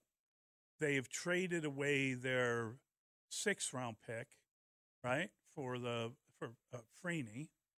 they they don't have a seventh. Was that in some deal uh, last year? I don't know what happened to their seventh. Um, so they got obviously two first round picks, and they got a, a number one overall pick, and they got a number nine pick. And if they want to get more picks, that'll be easy enough to do with all that ammunition. Um, they they have a third round pick. Like I, I, they go one, they go nine, and then they're down to the third round, right? And then they got a fourth round pick and a fifth round pick, and that's it. They got six picks. So you probably would want more picks, wouldn't you? You always want more picks. Yeah. Every general manager in football wants more picks. Uh, I, I don't know. But um, I, you know, you need like you look at their needs, right? Yeah, they you- need a wide receiver. They they need uh, you know a uh, a defensive lineman. They need interior help on their line. They may want to get a tackle. I mean, I, I Right now, you've got two ones, a three, two fourths, and a fifth. oh two fourths. And you are in a position, as Dan pointed out, this is a really good point to remember, smart by him. At the nine position, regardless of what you do with Caleb Williams at number Mhm. one, if you take him, there may be some teams that may want to move up to get a quarterback. There may be some quarterbacks still on the board, and somebody's motivated to do that. And you are going to be in a prime position to move back and to get some of those draft picks back that you want so desperately.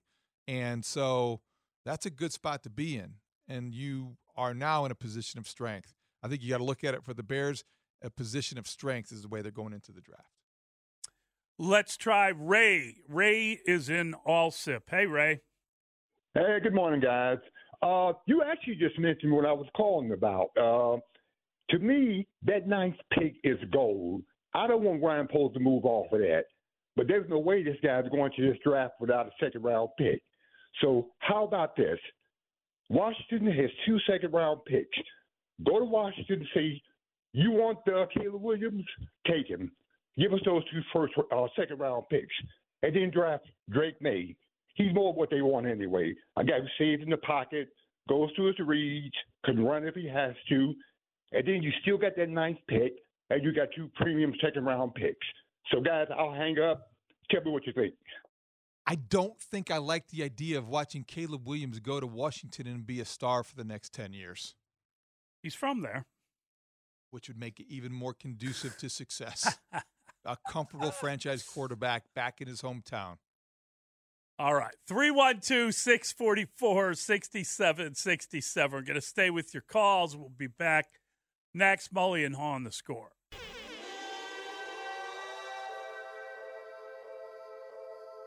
I mean, I think the way you arrive at the decision is that you you start at home first.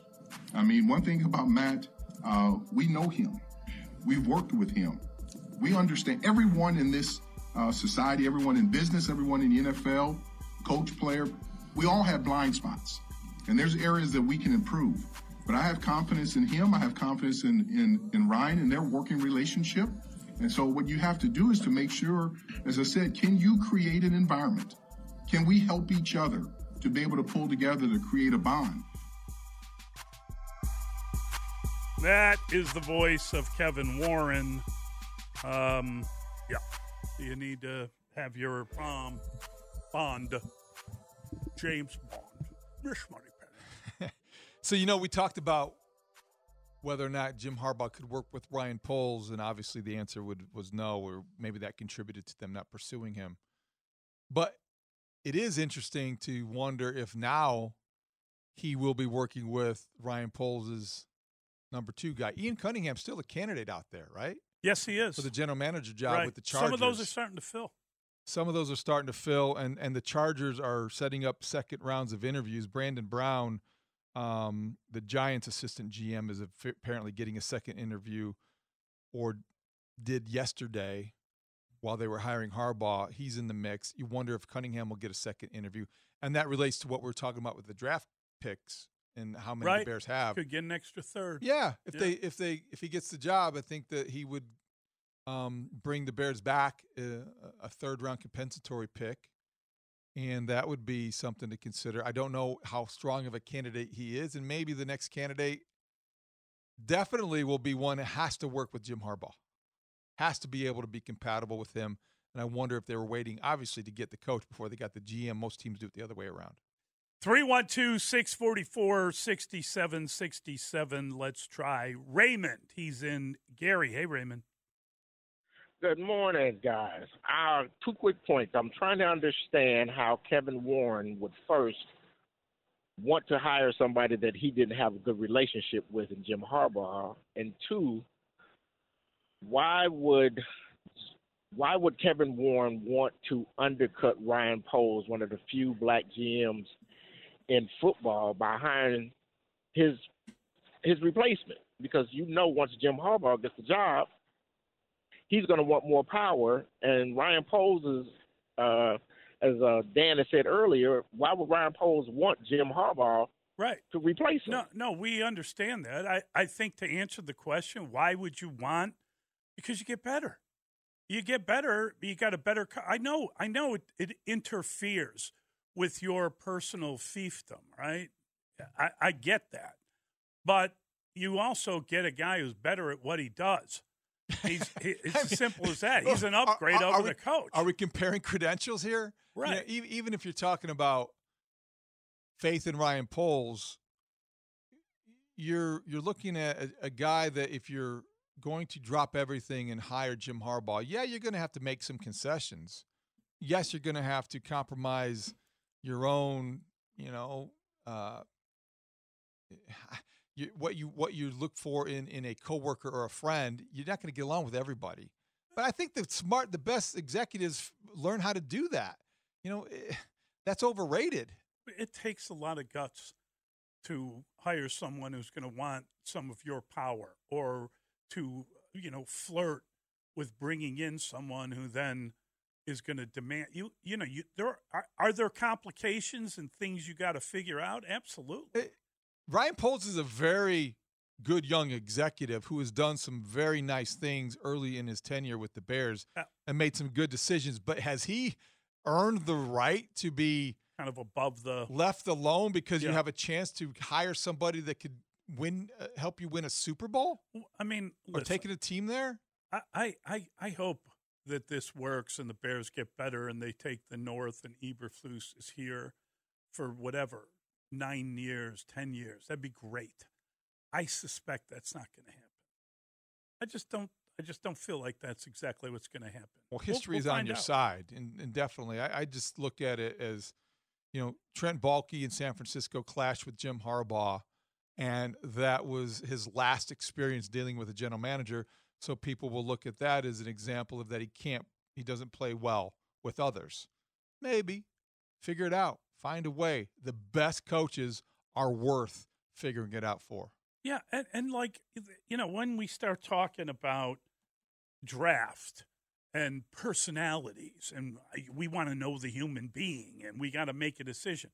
You know, there are there are some guys that are not like the greatest guys in the world, but they're like great football players, and they're going to help you improve.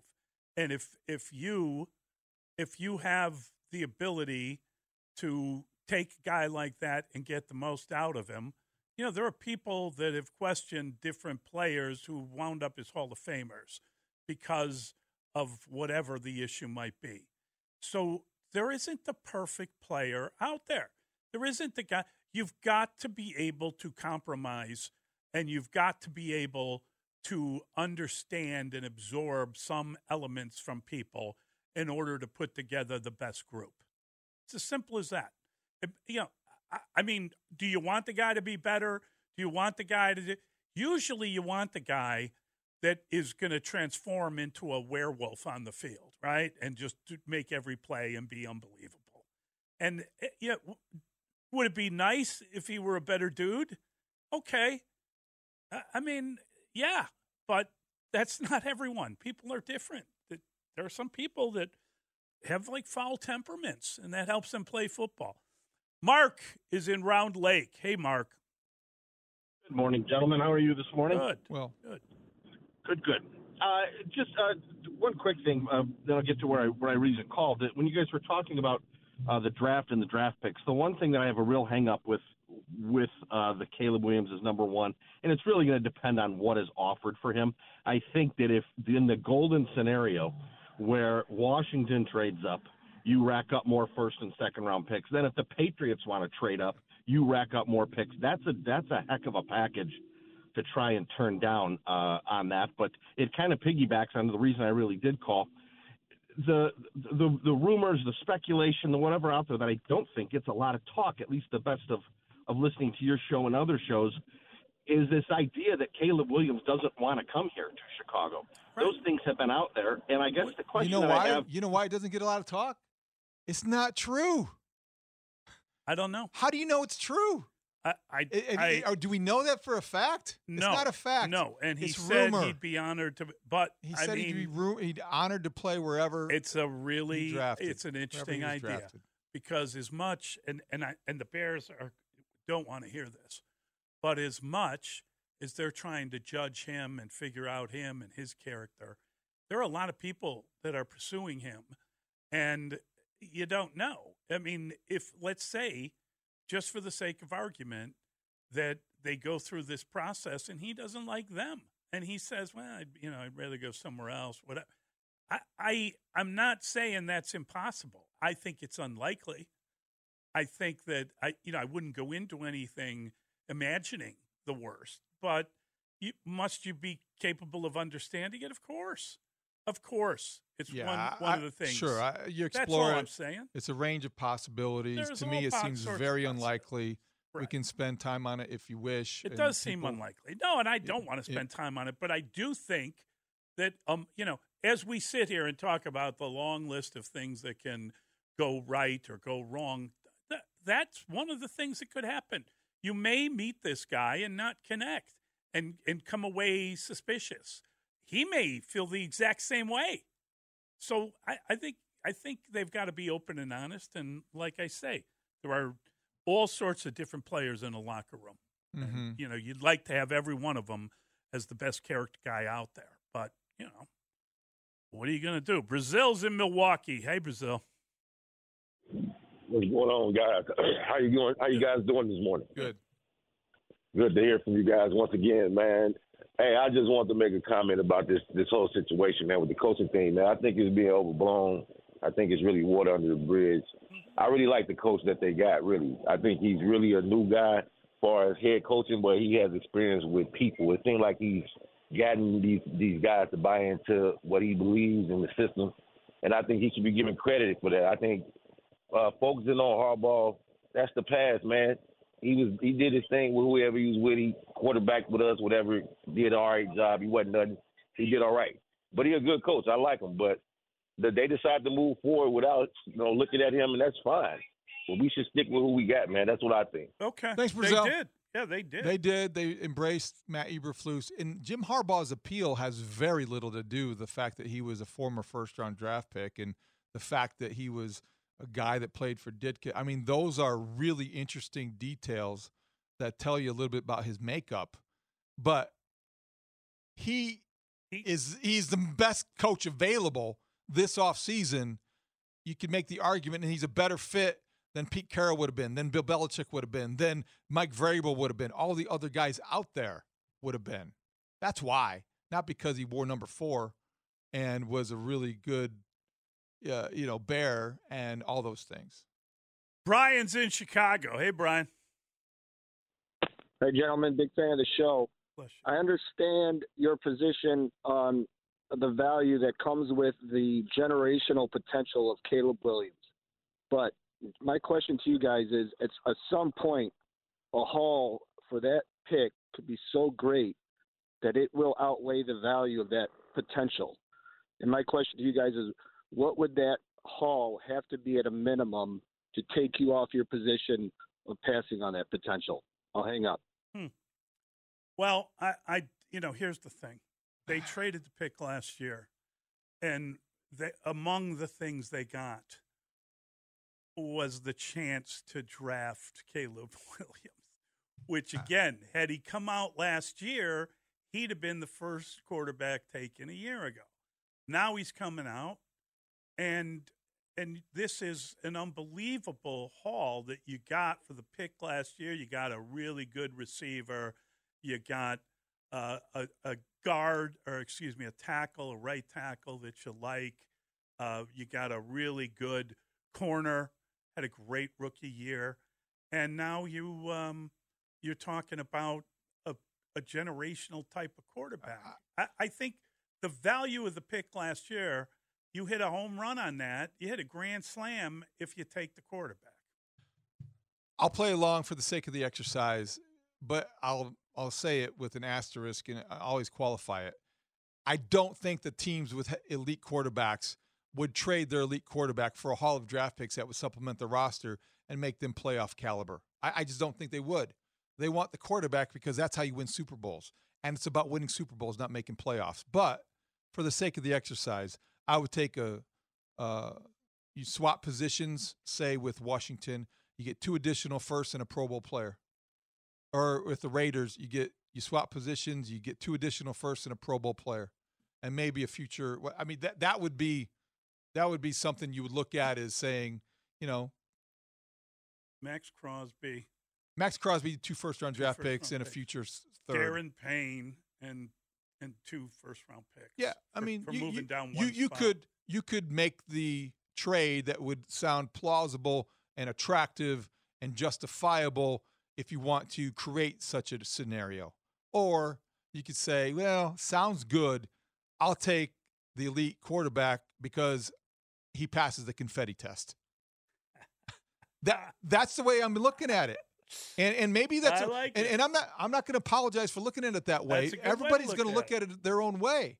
I could understand why you want to build your roster and then you plug in a quarterback and take your chances. That's conventional wisdom. I just for whatever reason this year and this time this draft, I'm looking at it the other way.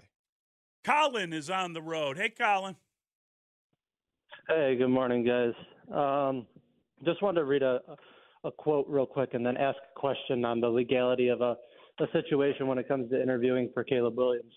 Uh, so the quote is My time there ended very toxically. Um, so that's from Spencer Rattler um, well, over when he was at Oklahoma. And I, I understand the kind of person that he is. And my question isn't really much uh, going into like figure out who Spencer Rattler is, but I'd like to know about you know who Caleb Williams is in the uh, like the preparation time, Caleb Williams' work ethic, all that from somebody who necessarily isn't a fan of Caleb Williams, to then ask Caleb Williams about that. And I want to know, can you ask a prospect about a prospect in the draft? Sure, you can find out things. You can figure out ways to know people who know people that know that kid or that prospect. I think you do whatever you can do. Spencer Rattler, the Oklahoma experience, Caleb Williams was an 18 year old freshman. There could be things that trouble you about that experience. You want to know how much he loves the game. How does he prepare? What do his biggest critics say about his his worst habits or work habits? You want to find out all of these things and then put them together with the best of things that you hear. It's got to be a complete picture. You don't you're not trying to cheat yourself. You have to know this. That's what they why they call it due diligence. It's due and it's it's expected. You need to figure out what his character is. Yeah, I, I mean, again, welcome to the NFL draft. I mean, th- this is what you do. You go back and you talk to neighbors and pe- you get you, have like private investigators. You push the envelope. Together. Yes, Ask you Dez want Bryant. You want everybody. Oh God, I'm just see? saying, i- i- people Yeah. cross lines. You don't want to do that, but I'm just saying that that's the extent to which people dig into these I- kids' backgrounds. I, I think that I mean I hear what you're saying, but I think that was a that was just a that was a mistake in the conversation. It was a mistake in the conversation, He- but it's he- representative of just how involved these these background searches can be. He he was in an interview and he said that his father was a pimp and that his mother worked for his father. And the the guy doing the interview said, "Your mother was a prostitute?" And he said, "No, she did the bookkeeping." And then it became this: How do you ask someone if their mother's pro?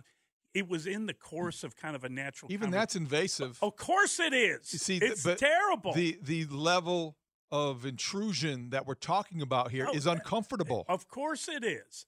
And and I mean it rubs people the wrong way. It is a terrible But type of thing you go through. But uh, you, this is information you want to have about people and their life story and their background and whether they're angry about things and how that has shown itself, if that's the case, whether they're really good guy. You know, I mean, here's the thing. You're not going to be afraid to ask a prospect about another prospect. No, no. If you're asking that kind of stuff, oh my gosh, that's my point. It's like, yeah, no. Hey, how how bad a guy is this guy? Oh, let's, let's just watch Yeah. gingerly here. No, there is no walking on eggshells. Nothing. No, you go. You got. You do anything you can do to get the most information you can get, and and people, you know, people like to talk.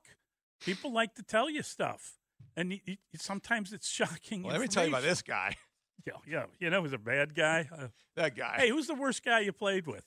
who's the worst guy in this draft? Him again. All right, we got Kendall Gill. We're going to shift gears. We're going to talk some basketball. It's Mully and Haugh Chicago Sports Radio, six seven the score. Kendall Gill. Wow.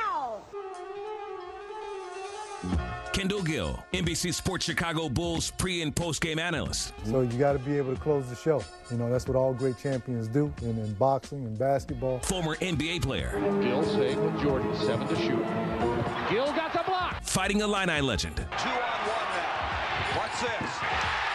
Kendall Gill making a statement. Kendall Gill on Mully and Haugh I really like that, guys. I mean, you know, I appreciate you shouting out the Silver Fox squad. on 670 the score. Mully and Haugh, Chicago Sports Radio, 6 7 of the score. Always fun to talk to Kendall Gill, and he joins us now on the score hotline, powered by IBEW Local 9, Chicago's original powerhouse since 1892. Kendall, good morning. How are you? Uh, I'm doing all right, man. You know, my wife went to Northwestern, of course, and we went to the game last night, and we got we have this bet in our house that whenever our two schools play, if if whoever loses has to make breakfast for the other one in a in the opposing school's t-shirt. So guess what I got on right now? You're wearing purple. I'm wearing purple, and it don't look good on me. what a game! What a game that was, though. Oh, that was a hell of a game, man. Back and forth. Um, you know, two teams, and and and, and both teams played hard. You know, so, but you know, it, uh, we got we got them in uh, Champaign a couple weeks ago, and you know they deservingly got the game last night. I mean, they played a hell of a game. Boo Buie Yeah. showed why he is one of the best players in the country, and uh, Chris Collins did a great job coaching him. Um, I- I I guess when you have to wear the purple T-shirt, what kind of breakfast do you make? Are you just kind of a bacon and eggs guy? You do something special? What What are you making her? Well, I'm, I'm making her the bacon, eggs, the biscuits. I just pulled out of the oven, and now I got to make her a smoothie, a sea moss smoothie. So that's what she likes. So it's always going to be something healthy. We know that with you, Kendall. that's right. So, you know, you're you're watching the game. Before we get to the Bulls, congratulations! This week the rankings came out, and your son Phoenix is the top ranked player in the class of 2025 in the state of Illinois. It's got to be exciting, navigating all of this, enjoying all of this, and dealing with the recruiting. Maybe a headache, Kendall, but you've got to be proud. No, yeah, I'm, I'm I'm proud of them. I'm proud of both of my boys. Um, you know, my aim also is to get my my other my youngest son Coda as the number one golfer in the state when his time comes. Uh, but you know, as far as Phoenix is concerned, is I mean he's he's worked really hard, um, both academically and um, as, uh, athletically. Uh, he's doing a great job. Almost has a 4.0 uh, at St. Ignatius High School as as well, uh, which is what I'm most proud about. But you know, the recruiting aspect of it uh, has been great. You know, for me to relive it again and uh, you know see see through my son what what I went through uh, has been great. Now, which school he he picks, you know, that's that's his decision. You know, but that uh, that win last night didn't help me in my case. do, do, do you, I, I mean, with that sort of thing, Kendall, when you talk about your own experience, what was it that led you know you were part of a great recruiting class and and Yeah. that's one of the reasons you guys did so well hmm Uh, you know, actually, when when the the morning, the night before I picked Illinois, I was going to Michigan State. You know, I had I was going to play for Judd Heathcote, and you know I made up my mind. But uh, the more that morning, my my parents and my brothers and my family all knew I was going to make my decision that morning. So I go down and before school, I'm ironing my pants, and I'm and I'm still going to Michigan State, okay? And uh, I'm ironing my pants, and uh, my brother runs downstairs. I can hear his footsteps. He, he comes downstairs and he says, "So where's it going to be?" And I looked up and I said, "Illinois." Oh. it was the ironing. What, what? changed? Yeah. Did you pick out the I, wrong I, shirt? I don't know. I don't know. I don't know what it was. It was just uh, that's where I felt like I, I had to be, and uh, you know, and, and it came it came out of me like that. And so you know, when when things happen like that, I, I guess that's the right place to be. Now, I wasn't the highest recruited uh, athlete uh, or basketball player that year to go there. I mean, you had Nick Anderson, Steve Bardo, uh, Larry Smith, who was highly touted uh, out of high school. We had Marcus Liberty coming the next day, and a lot of people were like, "Well, why are you going to Illinois? They got the huge recruiting class." But the thing is, I believed in myself, and I believed in my work ethic, and you know, I knew that if I kept working and I kept working, that I could eventually get to where I wanted to be, and it worked out for me. Well, we wish uh, Phoenix all the luck in the world choosing a place and a destination. It's Mhm. going to be a great choice whenever he makes it, Kendall. So the Bulls Well, tonight, out on the West Coast, L.A., the Lakers, a team struggling uh, in their own right. Not sure if LeBron is going to play. He's had the ankle injury. He's probably could be out. What do you expect tonight from the Bulls, who have put themselves in a position to kind of just flirt with that? You know, play in spot in the Eastern Conference. Not quite sure what they're going to do at the trade deadline. How are you viewing the Bulls these days? I really like the direction in which they're going. Um, you know, I know a lot of people have been, you know, speculating on the Zach trade and this and that, but when Zach came back after the 17 game absence, I thought that, you know, he came in and he did very well. He fit in, he, he was moving the basketball, he could score uh, when he needed to. And you look back at the at the last game against the Phoenix Suns, we went through a little bit of a scoring drought in uh, I believe it was the third or uh, well no in in the fourth quarter where we couldn't score. Uh, that's where Zach comes in, you know. And I know a lot of people have been you know speculating about the trade, but you know if if, if I'm the Bulls, I, I got to keep Zach because now we're right on the precipice of of doing something that I felt like the Bulls could do uh, when uh, Lonzo Ball came, uh, and that means winning consistently. You know, because now I was worried about uh, the point guard position when Lonzo went out, but now Coby White has solidified. He's like, oh, I'm the point guard now, and, and he's doing a great job at it. I think that he's in contention for, or he's in the lead for most improved player. You look at the way that he played the other night, uh, hitting big shots. He plays both ends. Uh, he's running the team, getting, getting the basketball where it needs to be. And honestly, I'm I'm going into every game, guys, thinking that the Bulls can win every game the way that they've been playing.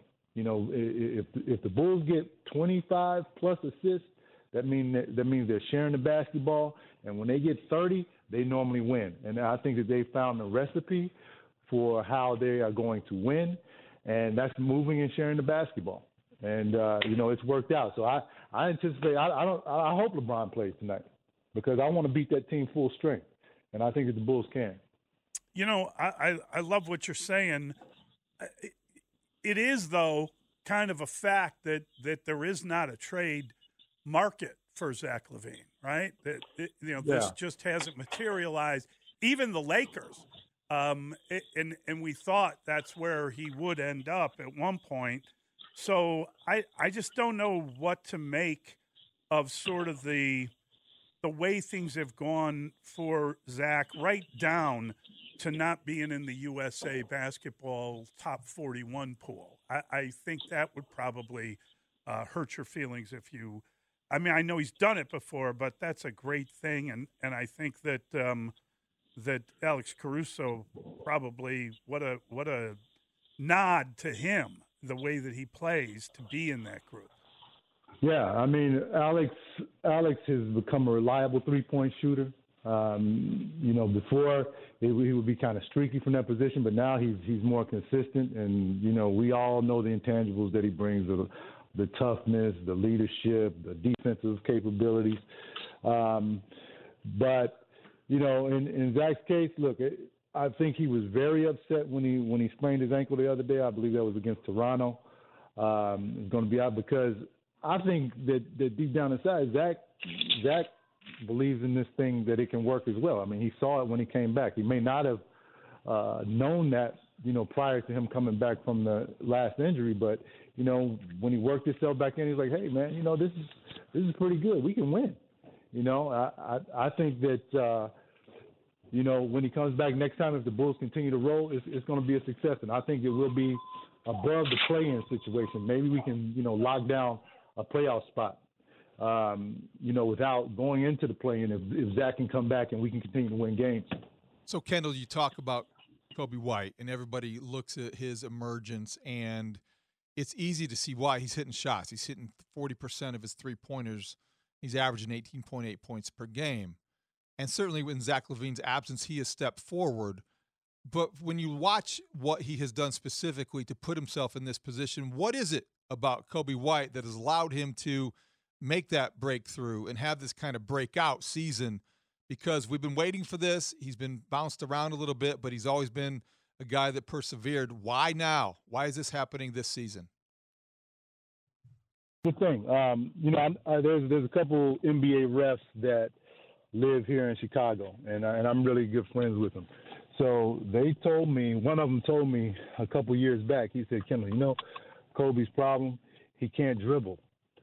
And then he says, I watch him all the time whenever I have games. He, he just he just can't dribble. So I'm watching, and he was right. Every time Coby would go into a double team or or try to blow past somebody, he would he would lose the basketball. Not every time, but a lot of times. So he went and he started working with this guy called Dribble Too Much. And he improved his handle. And the first thing that I tell all basketball players, young basketball players, work on your handle because when you work on your handle, that allows you to go any place you want to go with the basketball. It builds your confidence. This is the third year now Coby White has worked with that guy, and his handles have drastically improved. You guys see the way he's getting to the basket now? Mm-hmm. Before he was just really relegated to shooting three point shots, and maybe every once in a while he'll drive to the basket. Well, now he can get there anytime he wants to. And also, um, the shooting coach there, I believe his name is uh, Pat, Pete, Pete Patterson. Hmm. I, I believe has drastically improved Peter his Patton. shot. Peter Peter Patton. Yep. Peter Patton has drastically improved uh, his jump shot, uh, his consistency, and with that confidence, and and Coby not having to look over his shoulder for somebody to come come and check him out of the game, you're giving him the keys to the car and you let him drive with the confidence that he got over the summers, and that's the reason why. Yeah, I I wonder as and I agree with what you're saying. They've they've uh, obviously, you know, the start of the season was a disaster for the Bulls. The first 20 games we knew they were going to be tough, but it was just a mess. And now they're playing significantly better.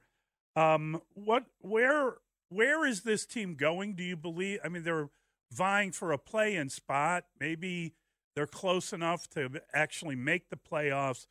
Do you expect them to trade anyone? Do you do you think the trade deadline's only a couple weeks away? Do you think they'll make moves here? I don't. I really don't. If you look at the way AKM uh, did when when uh, he was at Denver, he didn't really trade the core guys.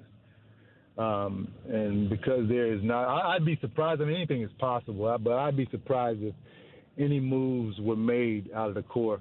And, and let me let me also go back to guys for the for the Bulls' recent success. You notice Vooch is operating more in the paint, more so more than ever in his Bulls tenure. He's getting the basketball on the pick and roll. He's getting the basketball down the post. They're, they're, they're, they're getting the ball to him and letting him touch it. And, you know, it just bodes well for the offense. So that's another reason why the Bulls are starting to do well. Real quick, Kendall, what was your reaction to the Bucks firing Adrian Griffin and hiring Doc Rivers, and what does that do to the balance of power in the NBA? Well, you know, I, I know Adrian. I'm, you know, rarely do you see uh, teams fire uh, a guy who's doing pretty well record-wise. I, I believe I don't know what their record is, but I, I think he's like 14 or 15 games over 500. 30 and 13. Oh, 30 and 13. Okay.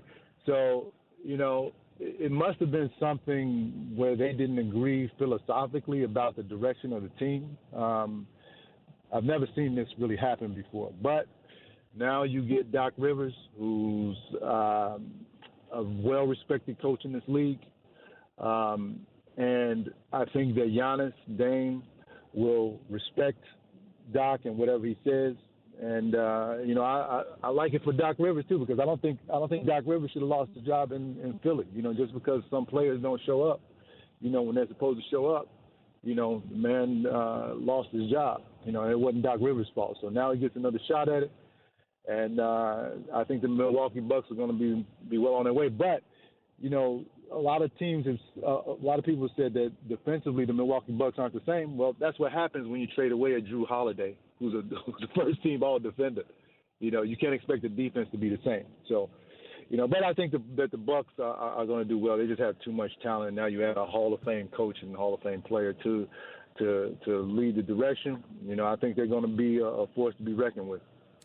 Great stuff. Thanks a ton, Kendall. Appreciate your time. Thanks, Kendall. Enjoy your All right, breakfast. guys, I'll take this purple T-shirt off though in an hour. I got one more. That's hilarious. All right. All Take right, care. buddy. We'll be uh, we'll be right back with Nick Costo, Smully and Haugh on the score. I want winners. Mully and Haugh, Chicago Sports Radio 670 The Score. On the line is the host of You Better You Bet, Audacy Sports Betting Insider Nick Kostos. Insider calls are presented by BetMGM. Go check out all the latest lines today on the BetMGM app. Also, be sure to listen to the You Better You Bet podcast for more of Nick's analysis. Just search You Bet wherever you find your podcast. And Nick joins us now on the Score Hotline, which, of course, is powered by the fine folks at uh, IBEW Local 9 Chicago, Chicago's original powerhouse since 1892. Nick, good morning. How are you? What's going on, guys? How we doing?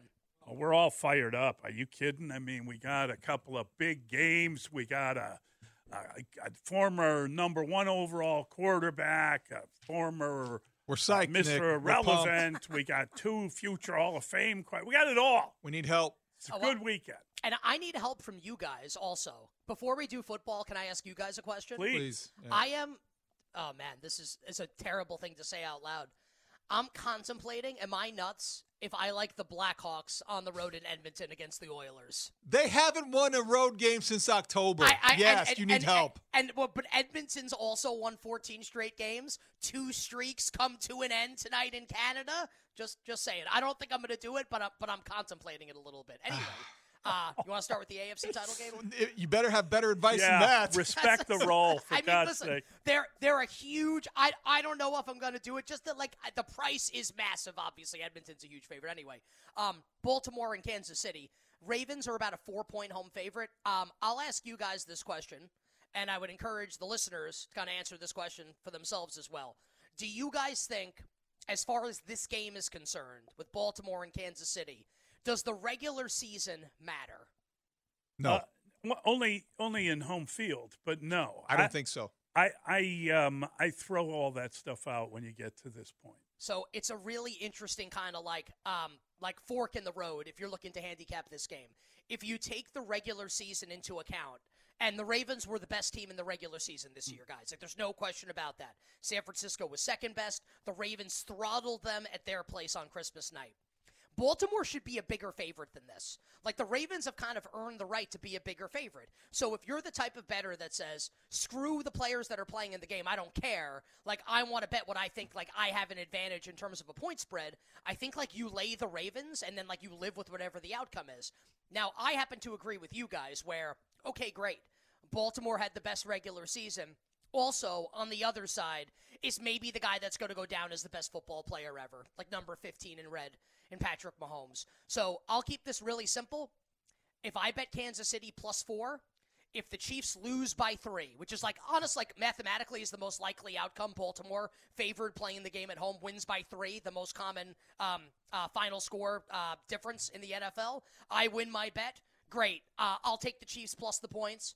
Maybe the Ravens blow them out. It's possible. I'm willing to live with that result, guys. I'll take Kansas City plus the points. I like that pick. Yeah, it's a good one. Uh, that's Well, a good un- one. Yeah, we were talking until, about until the Ravens win by Yeah. seven. Well, but Mahomes is It- like it's difficult. Jordan-esque, right? It's this idea that you ask Pat Riley, he's going to tell you he's going to win a Bet title. against as long him as at he your own risk. Exactly. Well, yeah, and it's like, look, like I'm always really honest with you guys. I'm never going to come out and say like I've got the crystal ball, I've got the answers.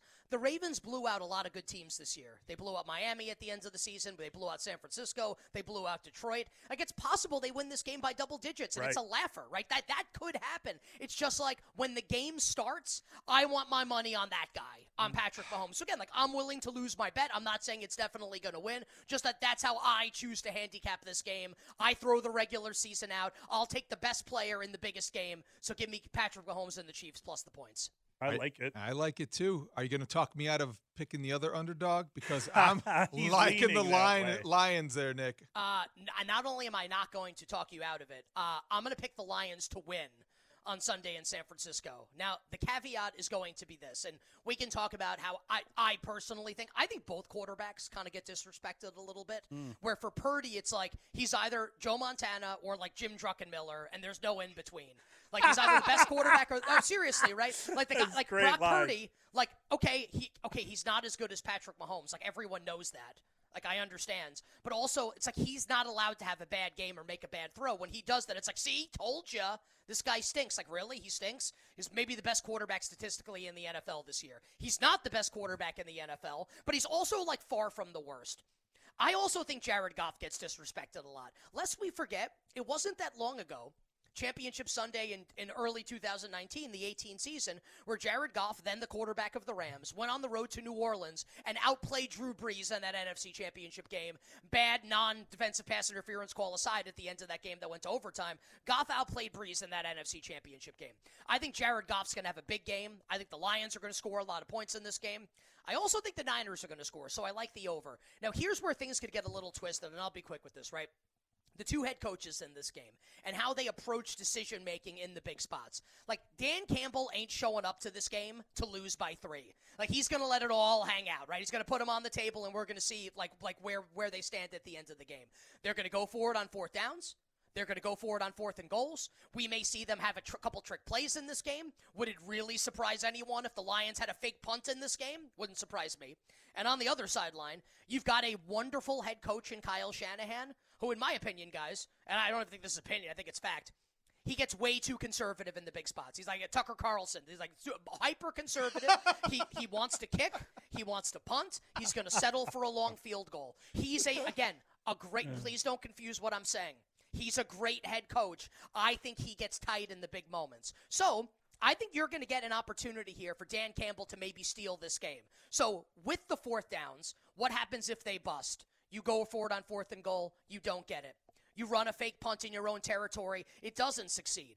The Niners are going to win this game by 17 points. But if the Lions are able to convert on a couple of these, I think they can just win the game. So for me, if you like the Lions, David, and I think you said you like the Lions in the game, if you were going to bet the game, like of course they could like lose by three and cover the bet.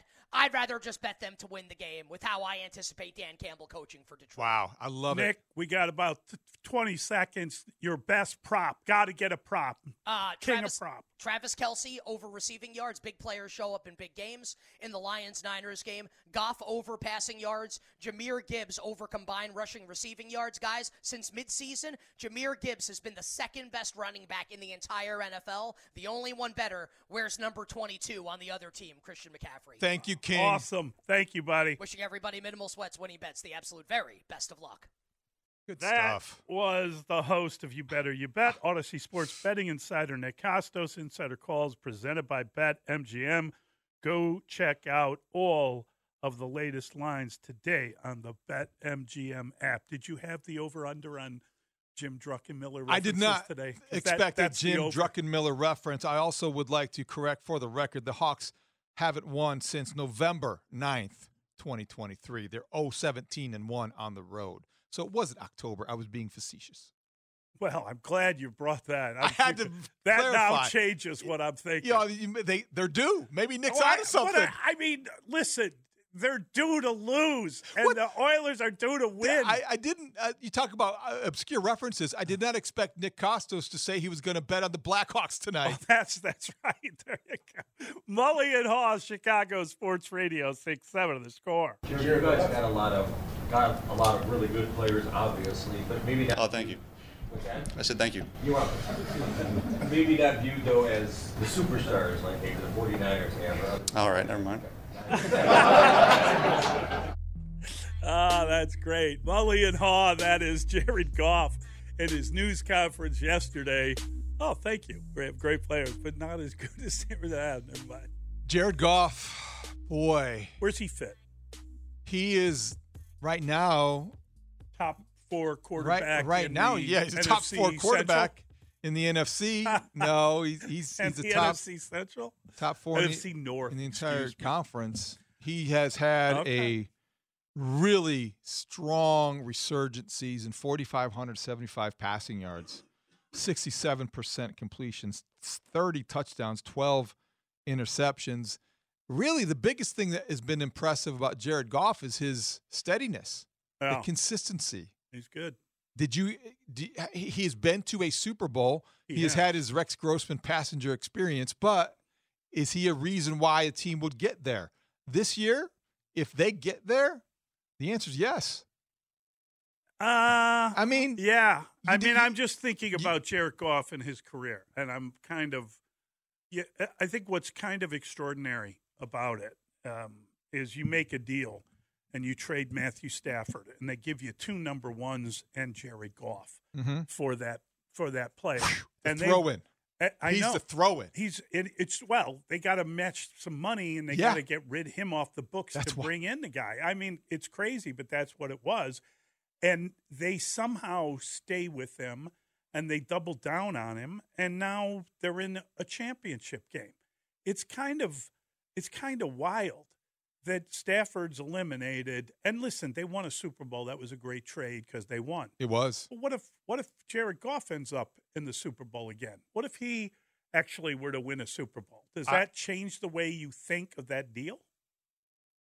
I don't know that it changes the way you think about that deal because the Rams will always have won the deal because Stafford won the Super Bowl. But what if Goff wins the Super It's Bowl? the if then Does it's that the, the- over- it's the proverbial trade that benefits both teams. Okay. And I think that Jared Goff, his career is a great example and a study about the weight of expectation.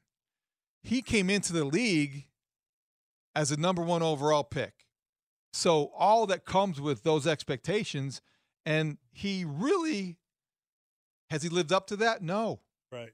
But has he been a quarterback that you know? You look, he's been in the Been to the league Super Bowl. since 2017 as a starter. Yeah. He started at the end of his rookie year. He's been to a Super Bowl. Right. We don't think of Jared Goff. We were ticking off top 10 quarterbacks in the league earlier this morning. Mhm. He wasn't a guy whose name came up. You know who else we missed? Who? I'm I'm very curious. Aaron Rodgers. Yes. I know. I I I I intentionally know, ignored that. I know you did. I'm just There I'm will be saying, no diva talk this morning. Do we include him now? Well, if he's on the Kirk Cousins recovery plan, maybe Okay. because if he is going to play again, but Right. he didn't play last year, so All right. I, it's a good it's a good inclusion in our conversation. But I think when it comes to Goff, I've been guilty of it. Maybe you've been guilty of it, but I have totally overlooked his talent and his ability to be steady at times and his ability to throw the ball where it needs to be thrown and make good decisions. I will not admit to guilt, but I will say I have been accused. um, I think they're a fascinating team because I think this is this. You know, we talked to Nick earlier, and he, he was giving us a a side bet on uh, a prop bet on your guy Jahmyr Gibbs and how good he has been. When he was drafted, the reaction was like, "What the hell are they doing?" And they come back and they get uh, LaPorta, and everyone's kind of like, "Is that what they need?" Those guys are playing phenomenally.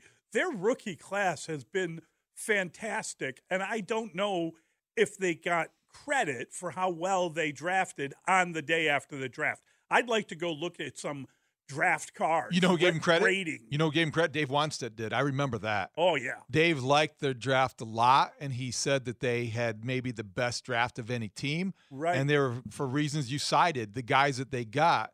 Brad Holmes is the real hero of this story. He's No just question. not as loud as Dan Campbell. Yeah. Dan Campbell certainly Dan deserves his credit too. Yeah, he's done great, and he's given them an attitude and a uh, you know a good feeling uh, togetherness, all that stuff. The power of belief. But like you know, you, draft. Aidan Hutchinson. it- that's a that's an obvious pick, but a great player, and because he's you know, great. you know what makes hope even more powerful? Talent. That's it. And Talent. that's that's where they're at right it now. helps when you're inspired if you have the ability to back it up. And Aidan Hutchinson, you go down the uh, Sewell, you look at the, yeah, Penei Sewell, Gibbs great player. In the backfield. Frank. Ragnow is the center. So this is a team that's not going away either. They're No. young. The Packers have the youngest team in the league, but the Lions have a lot of youth at key positions that Yeah. make them a problem for the years to come. Um, I guess when I think about them, I'm a little, you know, the Bears played them well, both games. And it makes me wonder if they can stay with San Francisco, if they can, you know, go into San Jose and win that game. Um, I don't know. I don't know that they're that. I, you know what I mean? The idea that Dan Campbell is going to take every risk he can and maybe you have a fake punt and go for that fourth down. That doesn't make me feel like you're going to win I think you love it until it goes wrong. until it blows up. On I don't you. really love it, to be honest. I don't- you. I don't And- think I like it. I think it appeals. It doesn't necessarily. I, I- some people love it, and Nick made a good argument for it. You know that he's going to go for it on fourth down. He's not going to lose by three. Done that all year He's long. going to pull out all the stops, and I think, yeah, you, you, can know lose what? that way. Yeah. You're not going to lose by three. You're going to lose by seven because you're going to make that dumb decision. What did we say after the Bills lost to the Chiefs? Boy, did Sean McDermott blow it with that fake punt. Well, and you're right. we had a He did. conversation off the air where we talked about not whether or not Josh Allen's the guy, whether or not Sean McDermott. Could have been a fireable offense. That could have been. If you want to look at Bill Belichick sitting out there, we talk about upgrades here in Chicago. Why did they go after Harbaugh and launch Eberflus in Buffalo? I got to wonder if they're thinking, goodbye, Sean. Hello, Bill, because they're ready to win a Super Bowl. They could have won a Super Bowl back in the day if it wasn't for Bill. And Scott Norwood. if you think about it. Yeah. But Bill put together know. some of those great he game did. plans Yeah, as the he did. defensive But the point's for the well taken. Dan Campbell, I think, is 100. Well, let me say this 95% asset this weekend. Yeah. It's the 5% that scares me. It does scare me. Because if he's a liability and he makes a really Well- emotional decision in the heat of the moment, Right.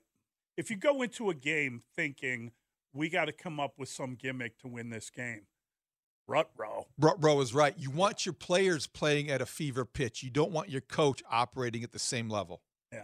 And, Right? And he's a very emotional guy, and But- he's he's a good guy. But I think that I'd take him. Oh, I I, I, I- love the guy. He's I the think- closest thing the league has to Ditka. well, okay. Now we're getting. I'm just saying. I know. He's a tight end, not a Hall of Fame tight end, but yeah, Is that a, is that local guy, tight end who's gonna played for the team? Yeah. Goes back and emotionally leads them to places they've never been. Okay. Going to be a legend if they get to the Super Bowl. Yeah. I, he, I- It's just a hard Detroit comparison. Ditka. Detroit Ditka. That that that sounds. Detroit Ditka sounds I love like it when I flummox the, you. the clone of the clone. You know what I mean? yeah, it does. It doesn't sound like, wow, they got Detroit Ditka. It's more like, God, you know, The Lions. he's he's he's like Ditka of Detroit. It just doesn't work the same way. mm-hmm. Um, are the Ravens the best team in the NFL right now? Are they the most balanced team, or do you go with um, you go with San Francisco because of their talent on offense? Not necessarily, and they got some great Let me, defensive players. that's a great but question. not the quarterback. and you're going to back me into a corner because I do think that it's going to sound so illogical, and I hate that. Ravens are the most complete team in the playoffs in the Final Four right now. And I say that because I have lost faith in Brock Purdy, and I say that knowing I'm going to pick the Chiefs tomorrow. I thought So it we- makes I no thought- sense. I thought we weren't Well, going to I, blurt I'm that leaning. out. I'm leaning toward picking the Chiefs. Are you picking the Chiefs with the points, or are you picking the Chiefs to win? We need to. How do we clarify that? That Dustin? will be the suspense. Yeah. Do, do we? Well, we say, I think we say with you we know, don't, I don't want the points. I don't need right, the points. with the spread How about the Nick? spread, right? Kostos took the Chiefs and he took the Lions. Yeah, that doesn't seem like it's. He, But he he, also has spent- been on that. He's been on that for a couple. So he also did that last weekend. He did. So this is remember this was the opening night game. Mm-hmm. So he did an opening night game teaser this past weekend where he had the Lions and the Chiefs on Sunday in a teaser paid Mhm. off. Um, and you could do that again this weekend. And I actually, that's where I'm leaning. I'm leaning towards a teaser that I, I like Okay. a lot with the Lions and the Chiefs. Nick is also betting on the Blackhawks tonight, though. So Well, I, I mean, well, he crazy. brought it up. he he brought it up. And you get a, you get a puck and a half, right? And I love Kostos, but he also got Christian McCaffrey's numbers 23. Chris, Christian McCaffrey, the hippie cowboy himself. He said 22, didn't he? Hey, You know, can we go back to that for just one second? Okay, yeah. How good was DJ Moore this year? He was really good. And in a calendar year, they traded Christian McCaffrey and DJ Moore. How do you do that? I, I'm just asking.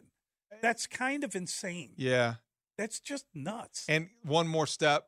You traded DJ Moore and Christian McCaffrey, and you took Bryce Young over CJ Wow. Stroud. Yeah, that that's that's the big one. Really, if they if they had gotten rid of everybody, Boy, but they, they should fire that guy.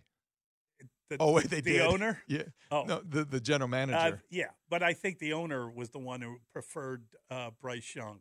Didn't the coach? They fired the coach too. The but coach I believe he preferred wanted CJ CJ Stroud. The GM traded away the two best players, and the owner got his way and is now paying probably four coaches. It's the Panthers, man.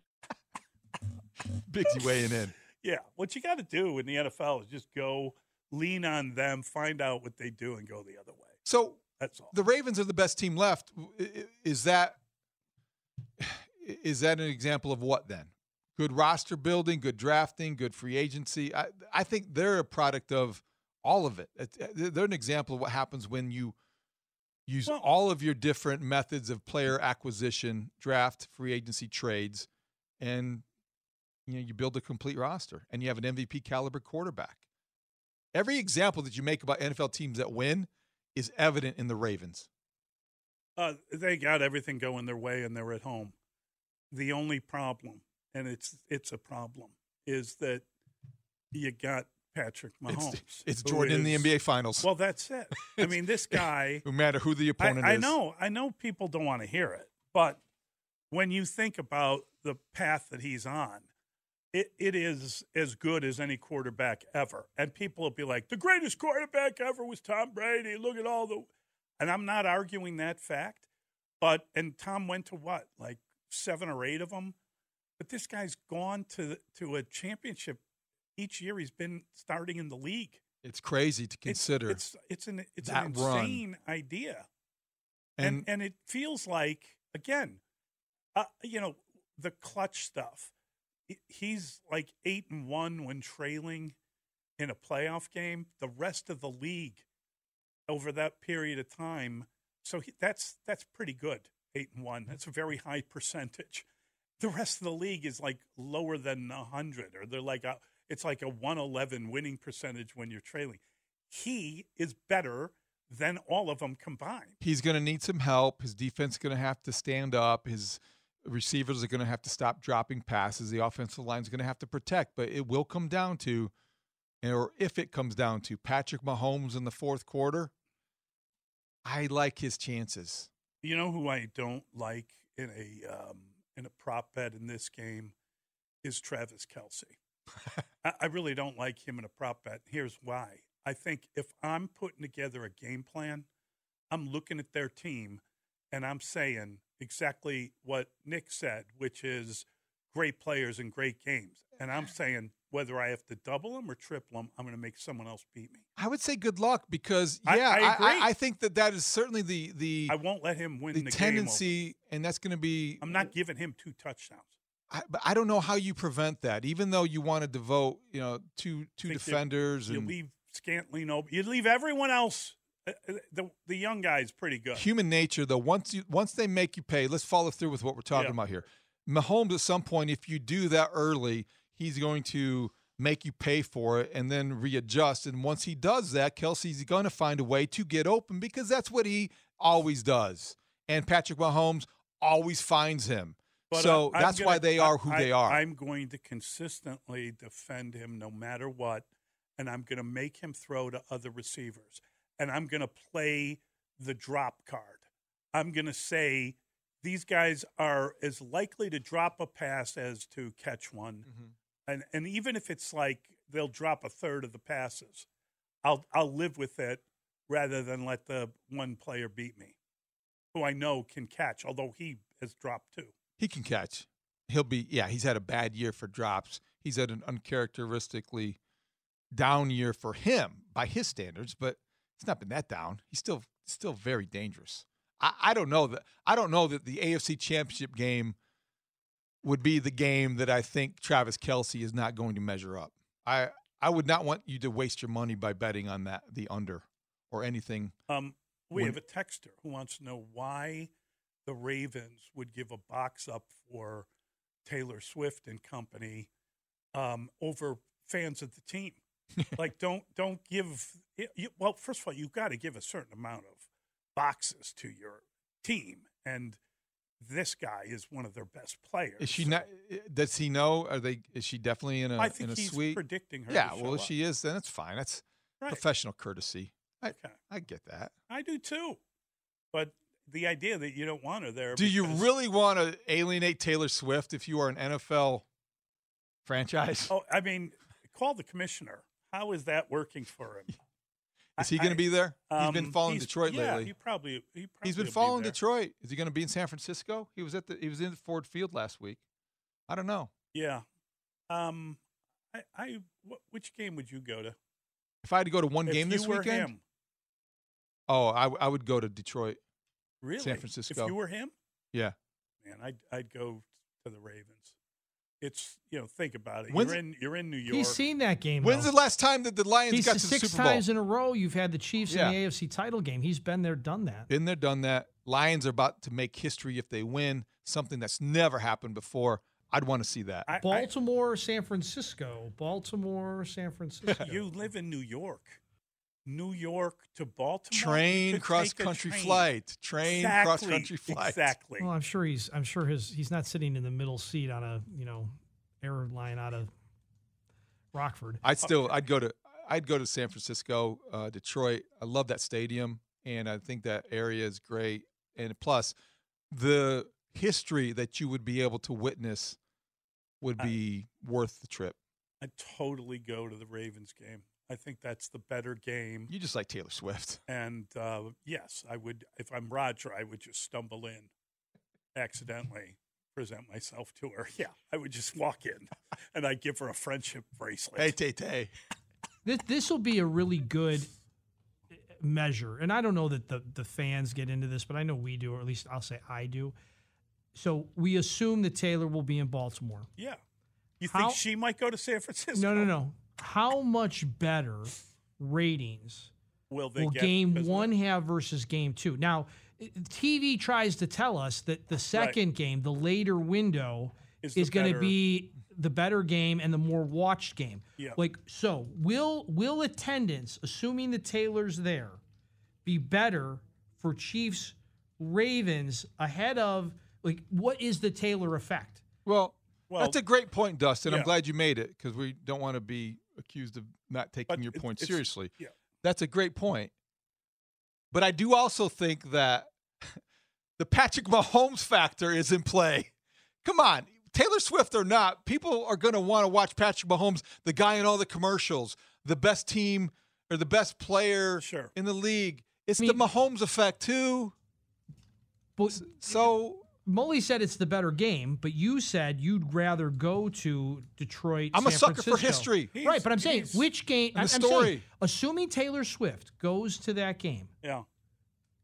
which game's going to have the higher viewership, and is it going to be a Right. Well- landslide for the Chiefs because Yes. of Taylor Swift? They're all going to, people are watching these games. Oh, they're setting records. They might be watching them more because she's involved and she's brought a different crowd with her.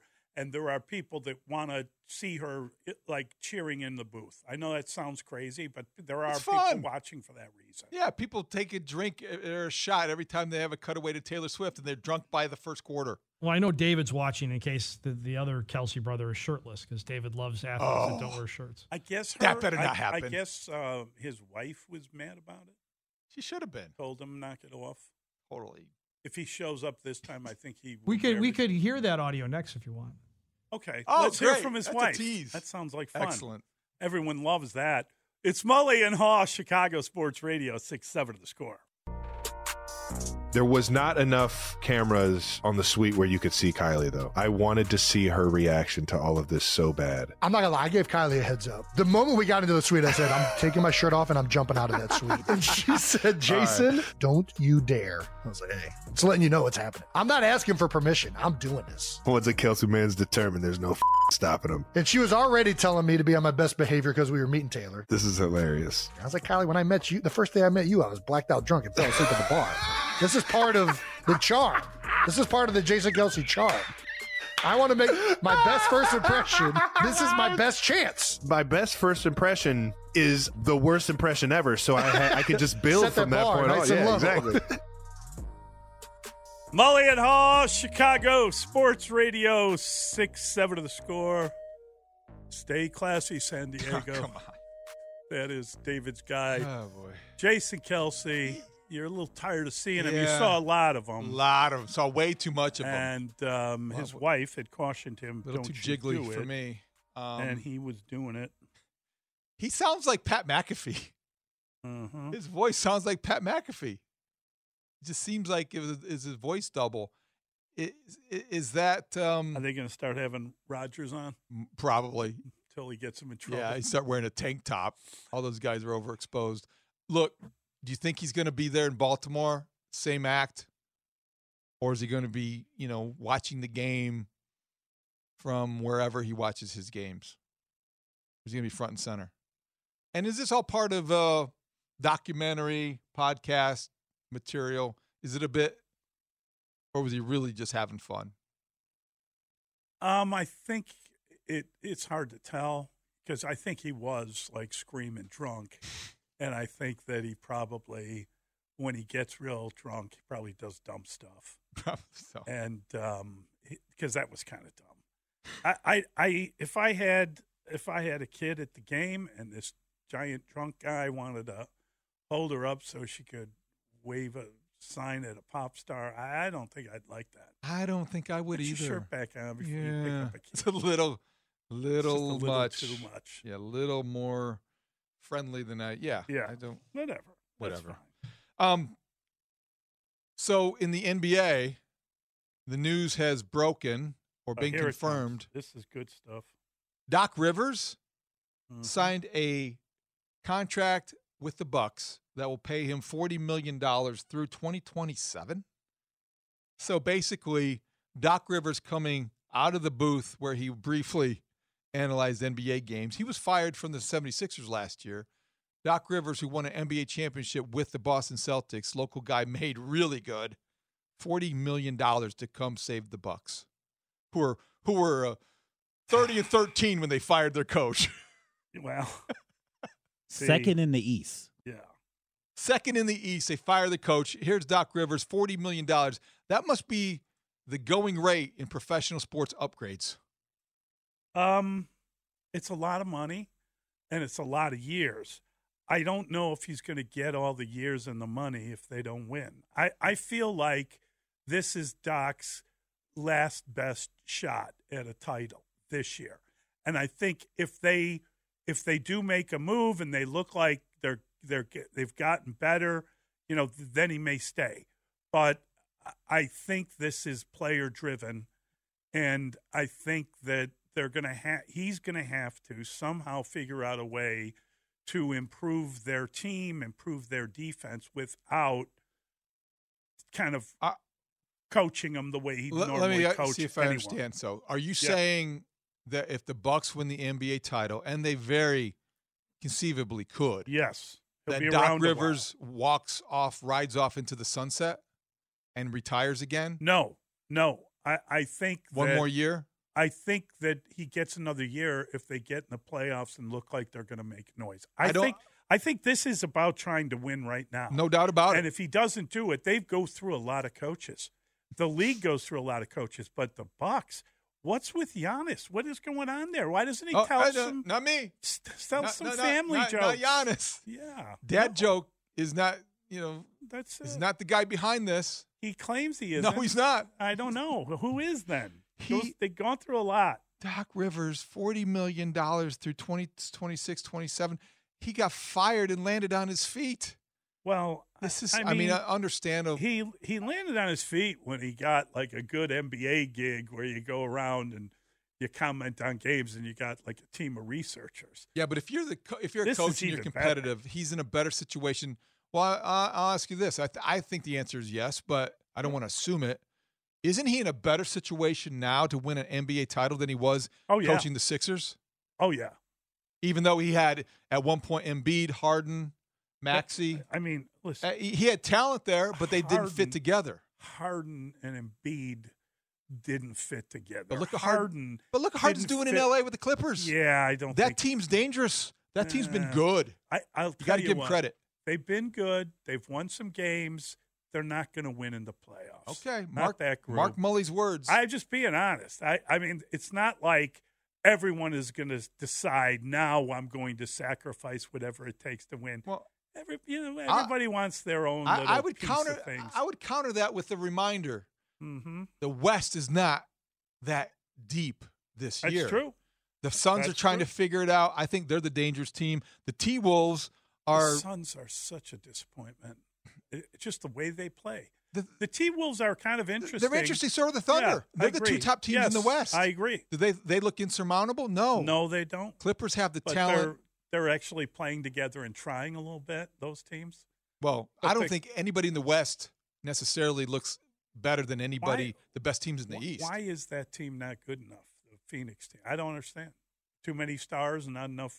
I think they're they're still learning how to play with each other. There's been a really small sample size of having Booker Yeah. and and Beal and Durant on the court at the same time, and also they're not that deep. Mm-hmm. Beyond those three, who else do they really have? They don't have a ton of depth on that roster. Let's show the Nuggets some love too. They did play Yep. the Celtics and they beat them in that one. They're the best yeah, team in the and- East. and they have they have the the great player, couple great players. That's a and they've won. It's a good point, So that's Brandon. a That's a right. good point. That's a very good point. I I think you forget about the Nuggets easily because you think, well, well they got their championship, they're done. But Yeah. they're not done. No, no, no. I think though that the good enough. Bucks with with Doc Rivers solidifying things, stabilizing things, maybe having them play a little defense, even though they don't have Jrue Holiday, which is a factor. But they can win it. They can win it. They've got I, the I- star power. It'd be great.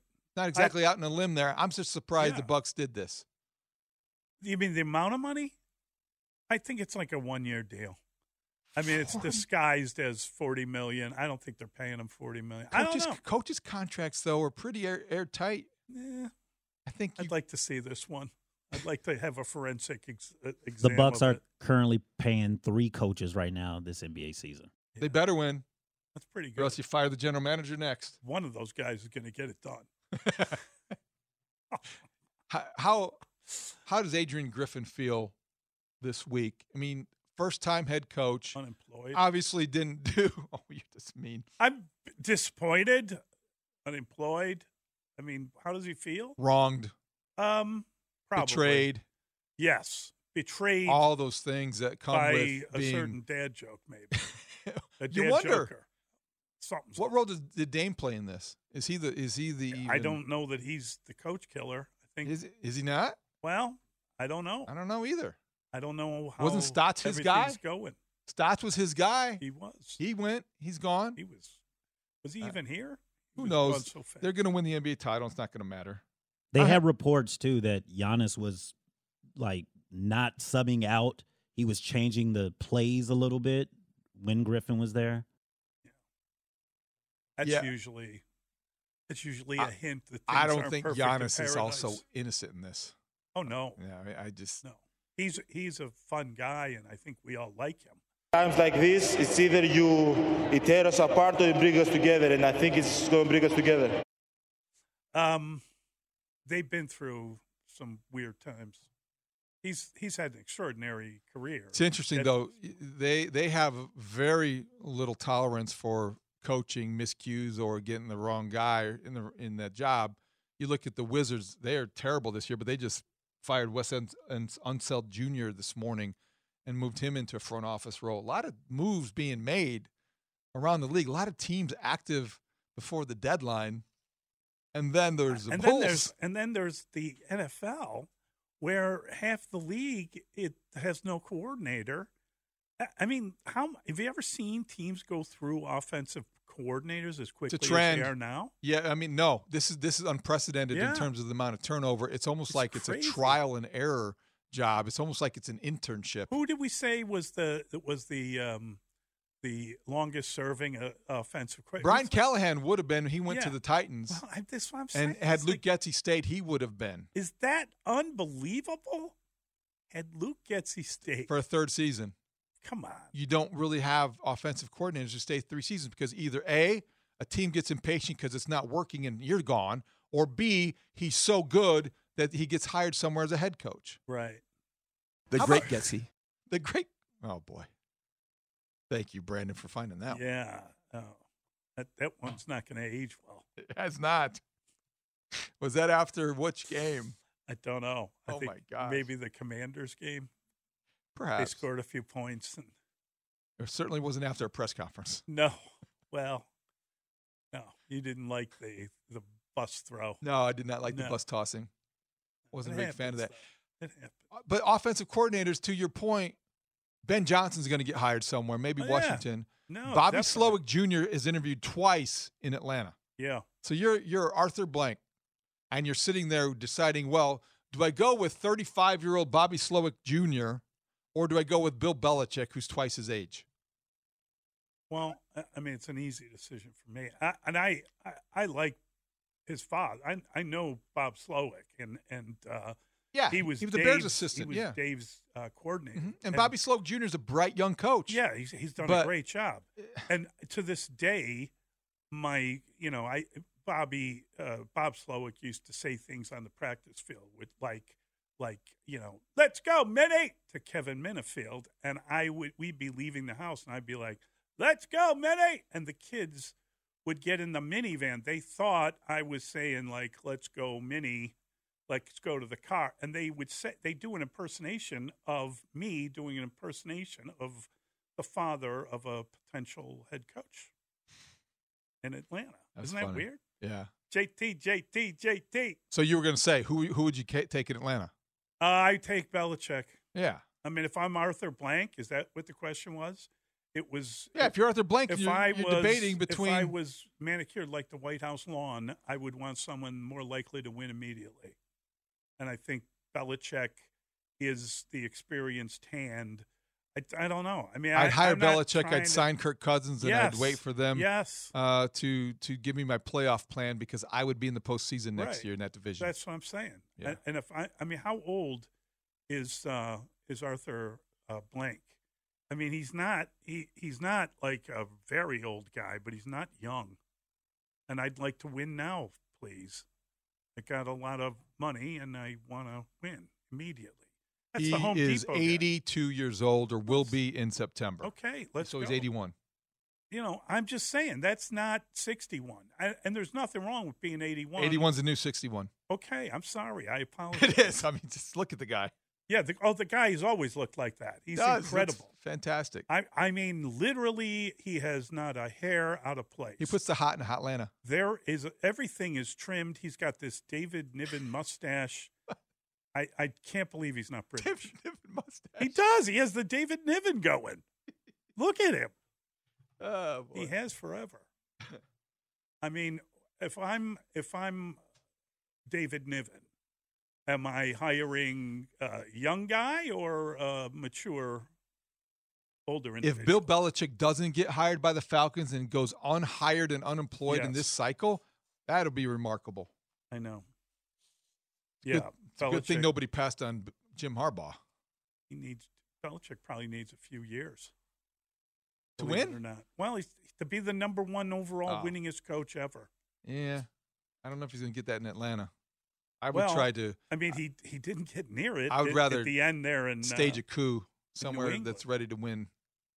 I'd say I, I would. You know, how well do, does he know the the Buffalo owner? I am still stunned that they brought Mike McCarthy back and they didn't just go to Belichick because they got a lot. That's ridiculous. There. That was ridiculous. I'm less stunned as we go on because I start to think about Jerry Jones needing to be needed, Oh boy, and Bill Belichick doesn't need him. and that's I thought Jerry might need to win, but never mind that. All right, we've got uh, we've got uh, Dan and Lawrence. Are they here? Yes, Dan and Lawrence today. That's going to be fun. We'll talk to them next. Mully and Haugh on the score. We really need new phones. T-Mobile will cover the cost of four amazing new iPhone 15s, and each line is only $25 a month. New iPhone 15s? Only at T-Mobile get four iPhone 15s on us and four lines for 25 bucks per line per month with eligible trade-in when you switch. Minimum of four lines for $25 per line per month with auto pay discount using debit or bank account. $5 more per line without auto pay, plus taxes and fees. Phone fee at 24 monthly bill credits for all well qualified customers. Contact us before canceling account to continue bill credits or credit stop and balance on required finance agreement due. $35 per line connection charge apply. Ctmobile.com. Protect your vehicle's engine with a full synthetic oil change and save with Mobil 1 at O'Reilly Auto Parts. Purchase five quarts of Mobil 1 full synthetic motor oil and receive a $10 O'Reilly gift card after rebate. See store for details. With your Mobil 1 purchase, you'll also receive two times points during O Rewards Bonus Points Month at O'Reilly Auto Parts. Oh, oh, oh, O'Reilly Auto Parts. Baseball is back, and so is MLB.tv. Watch every out of market regular season game on your favorite streaming devices, anywhere, anytime, all season long. Follow the action live or on demand. Track four games at once with multi view mode and catch up with in game highlights. Plus, original programs, minor league broadcasts, and local pre and post game shows. Go to MLB.tv to start your free trial today. Blackout and other restrictions apply. Major League Baseball trademarks used with permission.